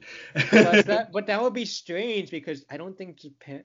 I mean, if you looked at things objectively, I don't think Japan is the model for like exporting ideas, considering the methods they did. They, they did. have so many crazy conspiracy theories where they say after this uh, barbarian invasion, um, China is no longer. We are the new China. We're the new Central Middle Kingdom, basically. Oh yeah, well you know those are that's pretty common, like, especially in like the pre-modern context where like all these all these different kings. I mean, I think Korea did that too. That's why they resisted. That's why they resisted the the Manchus yeah, thing for a while. As evidently, I mean, they still call them so, Zhonghua, which is Xiao Zhonghua. So they still want to be a little miniature version of China. Well, Japan's like, nah, we're the big bosses now, man. Here comes us in our, you know, sandals, wearing fishing culture and you know suiciding. We're coming here to do it now. We're going to lead Asia into uh, whatever the crap we're going to do. Well, all yeah. I can say is that, like you, Japan does make me mad. I mean, if we're gonna talk, if we're gonna talk about genocide in Asia, like there definitely is genocide in Asia, but it's not, it's not yeah. in China. It's not in China, so. I mean, um, Ainu, the Ainu population, very forgotten. Um, well, the, the, shame about Ainu is that there's a lot of articles about Ainu people who they, they, they talk about how they grew up and they don't even know they're Ainu. You know, like they just go their entire they just go their entire lives not knowing that they're actually a, a, an endangered indigenous people. They don't see that they live differently, or I guess not. Like people, that's what the, that's what the that's what the I mean maybe sensational sensational reporting. Yeah, right? even I told, told my sister because she's like I want to go to hot springs in uh, Hokkaido. I'm like why why not, why would you go there? It's like oh you know it's the famous Japanese hot springs. I'm like no don't say it's Japanese hot springs. I knew most yeah, yeah. But like you know like that's what I mean I really I I, there's surprisingly not a lot of voices about uh, Ryukyu in the United States either, you know. So uh, that's why Rob Kajiwara is like um, an, an yeah. interesting an interesting voice. Uh, I mean, Rob is not just not Rob is not just Ryukyu. He's also Hawaii. You know, mm. Hawaii Hawaiian independence, and uh, I kind of feel like the Hawaiian independence movement. Uh, it's not potent, but it has potential. I mean, it's um. I mean, okay, well, you know what? I can't speak for it because I'm not from Hawaii. I'm a I'm a I'm a mainlander, so they say. Okay, so I'm not gonna I'm gonna take back what I said, but like, but still, but still, I just I all I want to say is that the Hawaiian independence dialogue is actually quite strong, and it, and I do enjoy it. There's a lot of uh, I mean, there's a lot of uh, uh, people talking about it, and people and like Mauna Kea, of course, is still a big movement. Uh, and like uh, just just the fact that the, the Hawaii. I just think was... it's weird because I think you know Hawaii, due to its geographic area, they could totally set up their own third party and just always have that you know the votes go to their own that party every single time, and yeah, sort of block of I mean, power. because the funny thing about the thing about Hawaii too is that it only recently became a state, you know. So there are in terms of like it's like 1950s, I think. So yeah. like uh so like uh, it was it was a pretty strong argument that like hey it's not inevitable you know? Like uh, I mean first of all it was acquired illegally. It was acquired through plantation owners like mm. overthrowing the queen. Um, and then uh, and then second yeah it didn't become a state till later. So like uh, it's uh it's there's still a lot of this I mean there's still people to I guess I guess you could say there's still there's probably still people today who who who are alive who live when Hawaii was not a state. So um yeah it's um it's also uh, very much, you know, the, the, the US won't give it up because it's so important in their naval. exactly, like that's that's the yeah. that's the, that's the, that's the kind of counter force there. But that's also the reason why there's a lot of consternation because people, I mean, people don't tend to like it when military bases are destroying the ecology. Yeah, I mean, Hawaii oh. itself could actually survive quite well just due to the fact that um, so many nations will want willing to trade with them because of their very you know, prime geographical um, area, like region. You know, they're quite central in the Pacific. You know, it's yeah. really hard. It's really hard to appreciate the geography when you look at a map of the United States. But uh, yeah. but yeah, it would benefit uh, quite well if they weren't just a military base. yeah, it's just yeah. yeah. but um yeah, but you know they they they recently allowed uh, tourists to travel to Hawaii, so a lot of the Hawaiian Twitter was extremely angry, as can be as can be imagined. I mean, just like Ryukyu Twitter, they're, they're letting all these people with COVID um, going down into Okinawa and just exactly it's the same exact it's the same exact dynamic. It's a central mm. government that's insensitive to the to the local people, and they just allow because they both have reputations for like tropical paradises. They yeah. just allow people to and, like travel there in a pandemic. Ryukyu, you know, it, it, its population is very, very heavily influenced by uh, Hokkien culture, uh, even down to the surnames. Like the, I think the, the, the surname was Shou, which is Shang in um, Chinese. Oh, okay. okay. And um, I, Robert Rob was speaking on that on Twitter, and he, he's like that gets suppressed very heavily in Japanese academia.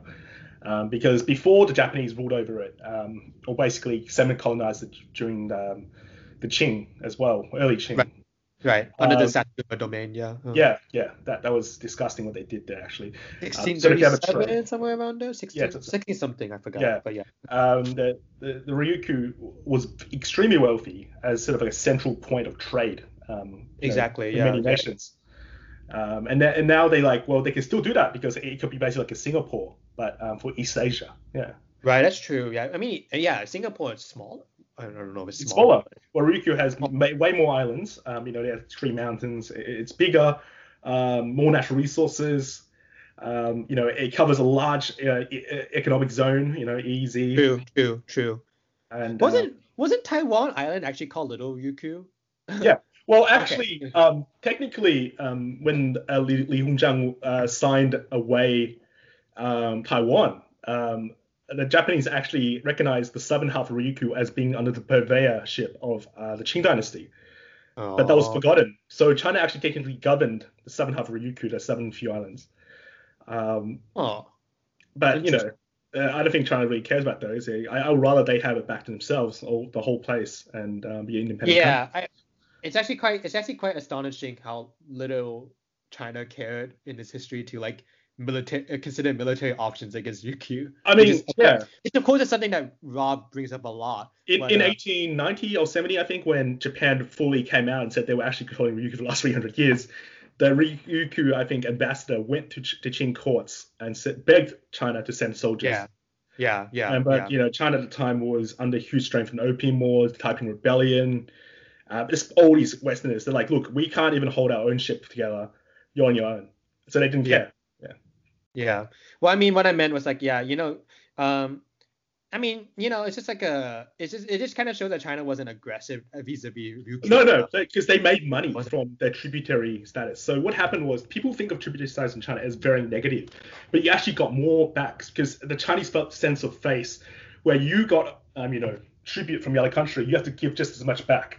If not more. Actually, it was more. a yeah. Actually, it was a like, I'm, the, you know, I'm emperor. I'm richer than you, bitch. Don't give me that, you know, your crappy you know, durian plant from wherever you have Vietnam. Um, I'll give you it was actually 10 pieces. A, it was actually a burden on the Chinese state to host all the tributaries. That's why they, that's why they yeah. had that's why they had designated schedules for uh, for for people to come. And Ryukyu yeah. was actually unique in the Ming. It was at the very top of that schedule. For, for, for being the, very most. top, yeah. yeah. They uh, they could come every year, I think. And most Japan was bad because they were obsessed with raiding the coastlines of all the other countries. And so they could only come, yeah. So most countries can only come like every three or five years, I think. But Ryukyu alone could come every year.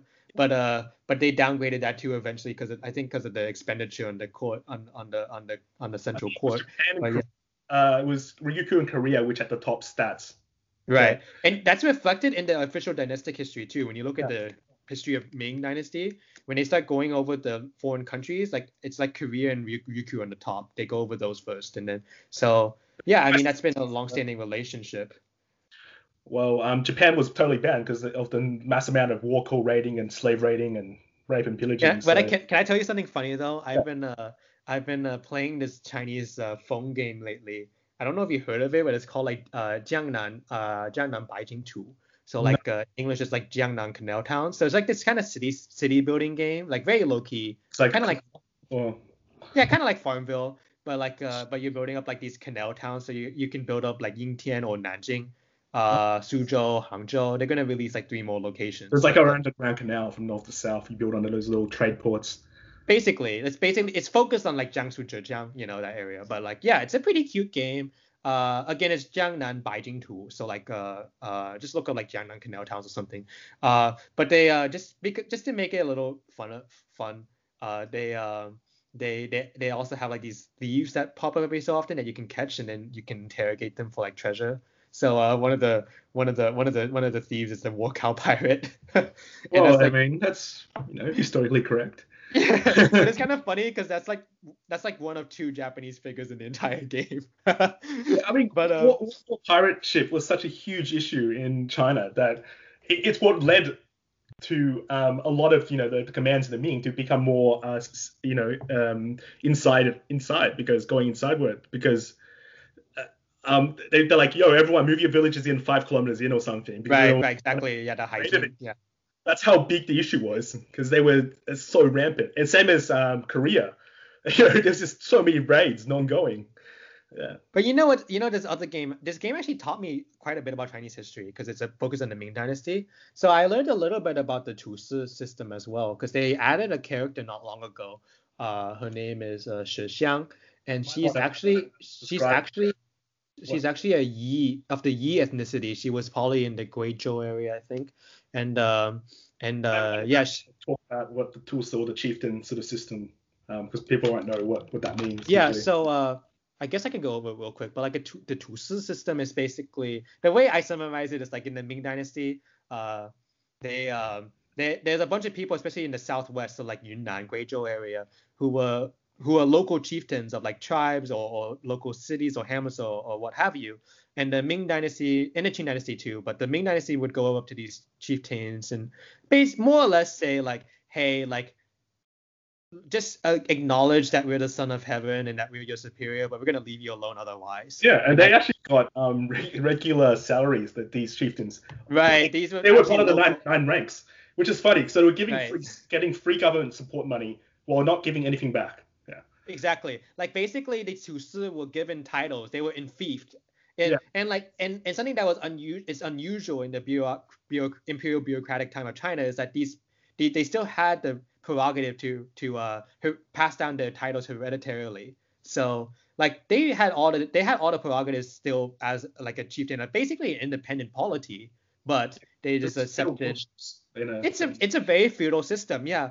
Um, and I think it's it's just a kind of interesting nuance. Uh, and for some reason, it's not really expanded on in like uh, English studies of Chinese history, at least in the popular studies. I mean, it, it which, came it comes from um, actually a Hui leader who governed I think Yunnan that area. That's why that's why this sort of system kind of quite pervasive, very much like right. a satrapy um, from the Persians. Right. Yeah, you know the Qing dynasty too would be, began to really start uh, you know, what was it called again? I always forget the Chinese name. Gaitu Gui. Gaitu Guiliu. Yeah, one of the big policies. Yeah. yeah. yeah. So like, um, so yeah, um, yeah. So they started like stripping the the royal prerogatives from these chieftains, but it was a pretty consistent um uh, policy throughout the Ming and Qing dynasty. Um, but yeah, I mean, I learned about this this. She, it was a she, so she was actually a chieftain of a tribe in the in the Yi of a of a Yi, I guess, a polity. Um, and uh, it was just kind of cool that like this video game uh, was really digging deep into the Ming Dynasty history and like trying. I mean, of course, I mean, obviously they're trying to be more inclusive of minorities in this game, so that's why they chose her. But still, I think it's a pretty interesting uh, indicator. But uh, I guess a little bit more about Tu Si too. Wasn't it? I know Tu Si was like mostly a Yunnan Guizhou area thing, but like, yeah. was wasn't Qinghai also considered Tu Si, or was it a different system? No, there, there were a lot of Tibetan um. So that I think there will be quite a few in the Qinghai area, and also the, what, what is now called uh, Western Sichuan. Uh, well, area. see, that's the interesting thing because I was doing research onto like uh, some of these Tu Si in Tibet, well, well, Tibetan area. Let's be let's be precise. Uh, but uh, like you know, I was looking into the king of Nang, uh, Nangchen in uh, southern Qinghai, and actually the last of his line was actually killed in the Cultural Revolution. What? So some yeah, some of these Tu Si lasted a very long time. You can look at, I mean, you can, I mean, even the Chinese sources have it. You can look up uh, Nangchen, uh, Nangchen County. In English, it would be N A N G Q E N. Um, and then the last king of the Nangchen was killed in the Cultural Revolution, but he was in fief for a very long time. But speaking of that area of Tibet, which is Kam, as you know, have you you did you did see the uh the, the guy who got who, who went viral the other day, like a week ago, right? From from uh, Li Litang, I think, Western Sichuan. Uh, did you did you see that? Did you see that what, bit of news? It? No, sorry, I can't I can't remember that. What what happened? It was a 20 it, super random, but I kind of thought it was interesting. Super random, but a 20 year old uh uh, uh, young man from Litang, so Western Sichuan, went viral on Douyin because he because he just he's just good looking. so somebody, some photographer was just taking random pictures of like locals of Litang, and they and they he they took he took a Douyin of this guy. His his, Chinese name is Ding Zhen. uh, i am still trying to figure out his name in Tibetan. It's hard because it's not Lhasa uh, dialect, of course. It's the Kam mm. dialect, which is quite different. So I don't. I think Dingzhen is a common Tibetan name, but in Kam pronunciations, I had to figure that out. But that, that's a problem for me. But anyways, so uh, so yeah, Dingzhen is a 20 year old, but he just he's just naturally good looking. But I think a lot of it's because he doesn't have he obviously doesn't have makeup on. He's a very rural guy who uh, very uh, fit, probably. I'm guessing.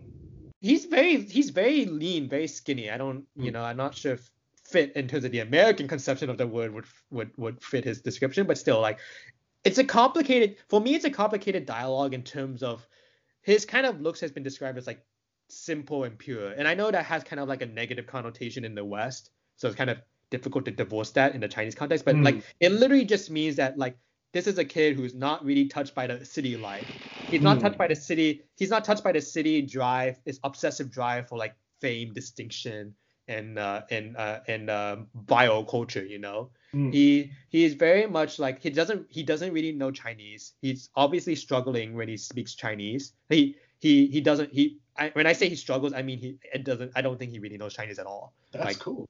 Just just just very basic. Yeah. Um, kind of what he's very charming in a very shy way. The one of the clips that kind of got viral was when they asked him like na, naga. Oh, in Chinese words, tianzhen, you know. Yeah. So they asked him like naga shengde, like where where where you from, like what province, he actually said Mama Sheng Shengde because he misunderstood the. Oh, where, where we? It's like born instead of province. yeah, so so that where'd you come from, my mom? yeah, that actually made him very endearing to all these people. Mm. So see how this kind of dialogue, even though on the surface it's actually kind of encouraging, because like, mm. hey, like you know, Tibetan culture is fine. This guy is like living as a rural Tibetan and he's like doing okay. But no one's forcing him to learn Mandarin. right, but at the same time, there's problems, right? Because now he's getting inoculated into the vile culture. Mm. So people are like concerned that his life will be disrupted now because of the attention that he's getting. Mm. Um, and like there's also a more dialogue about like, are we fetishizing him? You know, are we, are we, are we kind of like looking like subconsciously looking down on Tibetan people. You know, there's a um, you know, there's a lot of questions about the kind of this kind of yeah. phenomenon. I think it all goes to show though that there's a chauvinism when we talk about China and the West. You know, we assume that people are not talking about these things. You know, that it's just Han versus Tibetan or Han versus Uyghur, as if there's not a more complex dialogue. That it's like there's some kind of ever going war, apparently racial, ethnic war in their mind. Right, or like, or like, oh, you know, Han people just look down on Tibetans. That's all, right? As if the Han people are not talking about whether that's a possibility or whether they are doing that or whether they're not doing that. You know, it's like, like we don't have any, uh, uh, you know, critical skills. We just right, like you just kind of assume they're like automatons and who don't critically think about anything. Like, no, there's a people, you know, this this whole Dingzhen episode like not only shows that like a, a, slice of life in rural Kam Tibet, but uh, also just shows that like hey there's a pretty uh, involved dialogue as to like how can we like first of all does this kid got viral because of his good looks so is that fetishization but like is there a way we can like improve his livelihood without disrupting what he wants to do which is to win the horse race in the mm. in, in, his local in his locality? Like literally when asked like whether he, what, what his dream is he he says he doesn't know. He hasn't thought about it. He just wants to win his horse race. You know so like how you know how do you honor like what he wants while still like helping him if if, if he if, if helping him is not like condescending you know? So it's it's it's very tricky but it's interesting in that regards yeah it's it, it definitely is um but uh, you can look it up yourself on Do- if you have Douyin is uh ding like ding like you know like nail like the very simple the line and the two oh. line thing. That's, that seems to be a common um, surname picked up by African minorities because a lot of you know. That's not. I don't think that's a surname. His his name apparently is Jash. His full name apparently is Jashi Dingzhen. So Jashi oh. is Jashi is just Teshi, right? Yeah. Uh, but uh, I don't know what the Dingzhen is. I I I the sixth tone says it's Dorji, which mm-hmm. I don't know if it's Dorji because I do know there's a there's a UFC fighter named Sumu uh, Duarji. He's actually from Sichuan as well, the uh, Aba Aba mm-hmm. prefecture. So he's also Kam Tibetan. So if his if he's Kam Tibetan and his name is Duar Duarji for obviously Dorji, then I don't know why Dingzhen would be Dorji. But um, that's what that's what Sixth Tone says. I'm, I'm looking into it. But anyways, yeah. So so I mean Tibetan names don't usually Tibetan names don't usually have a family name the same way that Chinese names do. They usually ah, see I, I'm very culturally literate. I didn't know that. That's something well yeah because I don't I don't I mean that might be that might be changing but you see like uh yeah uh like uh I don't usually what happens with Tibetan names is that they there's a like a set of names that come mostly from like Buddhist inspiration. So mm. Deshi means like blessing or auspicious. That's why Desh Teshdilek. Uh, then there's like uh what else? Um Sewang or like uh or like what I mean Dorji itself means like uh like diamond not diamond but like you know like you know how there's like the diamond sutra so I think Dorji is is the diamond in the diamond sutra. Oh, um okay. so uh so usually they, they they have two like almost like two personal names. It's just like aspirational names, you know. Um but oh, I don't like Chinese, so there's only one aspirational name. it's like, oh, my son to be a PhD. So like yeah, so I think most Tibetans usually maybe maybe I'm being inaccurate too, but I don't think they have family names the same way that Chinese people do. Yeah. Um, it's the same as Mongols though, you know, like Mongols don't usually have a family name either. I don't think. Yeah, they have a clan, but they don't really put it in there like a name, you know. I mean, Manchu's the same way too, you know. They don't. Mm. They have a clan name, but they don't traditionally they don't really have a family name the same way that Chinese yeah. do. It. And I would be like, oh yeah, I am Aisin Gioro or something something. But nowadays, you know, they do. But... Yeah, yeah. I mean, Mongols too in China, they they yeah. they're kind of like they're more or less kind. Of, I'm not sure if forced it's the right word, but like, you know, it makes registration kind of difficult if you don't have a surname. So I think they I think they're encouraged to get a family name. Yeah, but, I mean, in Western society, you, you, if you don't have a surname, I think in Australia anyway, you can't even open a bank account because it just oh, doesn't oh, really? work. I, I, I should look into the law in the United States about that. It's probably the same though. Yeah. Um, but you know, I mean, getting back to like surnames, I, I find surnames really interesting because they're very artificial in a sense. Like you don't actually need them. you know, you just need a personal name, and that's why a lot of surnames is in the, in the English language are, are just patronymics. You know, yeah, Anderson, uh, Erickson, or uh, what else Williamson, you know, because like profession or even yeah. or even Williams, yeah, they're either like patronymics or their or their professions like Baker or Miller. Mm-hmm. Um, you know, like um, truth be told, family names are very unnatural. That's what socially speaking is kind of interesting about their usage. Mm-hmm. So when so that's why most family names are not actually that creative. It's just it's just a location. It's just a profession. It's uh, maybe the name of an ancestor. Uh, Which is Chinese, the Chinese yeah. one's quite interesting. It's quite different from the rest of um. Exactly. That's why Chinese family names are actually quite unique in terms of like most of them don't really have that clear connection to uh to a geographical profession. That's not mm. uniformly true, of course, because we have like we have two two characters family names like Tai Shi, and that's obviously a, a, a rank. position, yeah, a rank, rank, or Sima, that's obviously a rank. Uh, but the connection there is not quite as strong as say like Miller or or Erickson. Mm. Like I do know like a lot of Chinese surnames are from like the the noble who used to rule over a state, right? Mm. Um, like Liang, you know, right, Liang, exactly. which is actually exactly. in Henan, you know, but most of the people I know with that name seem to be in the south. Migration, yeah. isn't it? Migration. Yeah. That's how that works. yeah. Even but like, it's interesting. But it's uh, interesting. I find surnames interesting. Well, the surname Chen, and you know, the Chen state was also in Henan. Anyway, too much migration. Henan, actually, if you start looking back in surnames, most of them seem to come from Henan, which is where most people used to live back in the day. But yeah. Yeah, yeah, yeah. But yeah, we, yeah. went, we went over a lot today. yeah, definitely. Yeah. Well, thank you for coming, Sean. Um, talked about a lot. It's going to be very much um, hard to label what the topic is. Yeah, but... I apologize for that. It was no, it's very interesting. Uh, it's always refreshing, I think to, to do this. You know, just let your mind speak. Yeah, and awesome. Hopefully we can have you on again.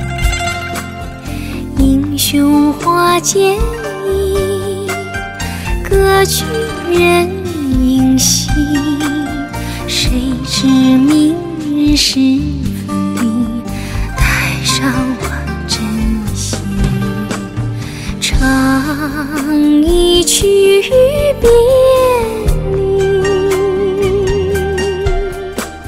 谁在君怀里？昨日相依。今夜又相离，隔离乡。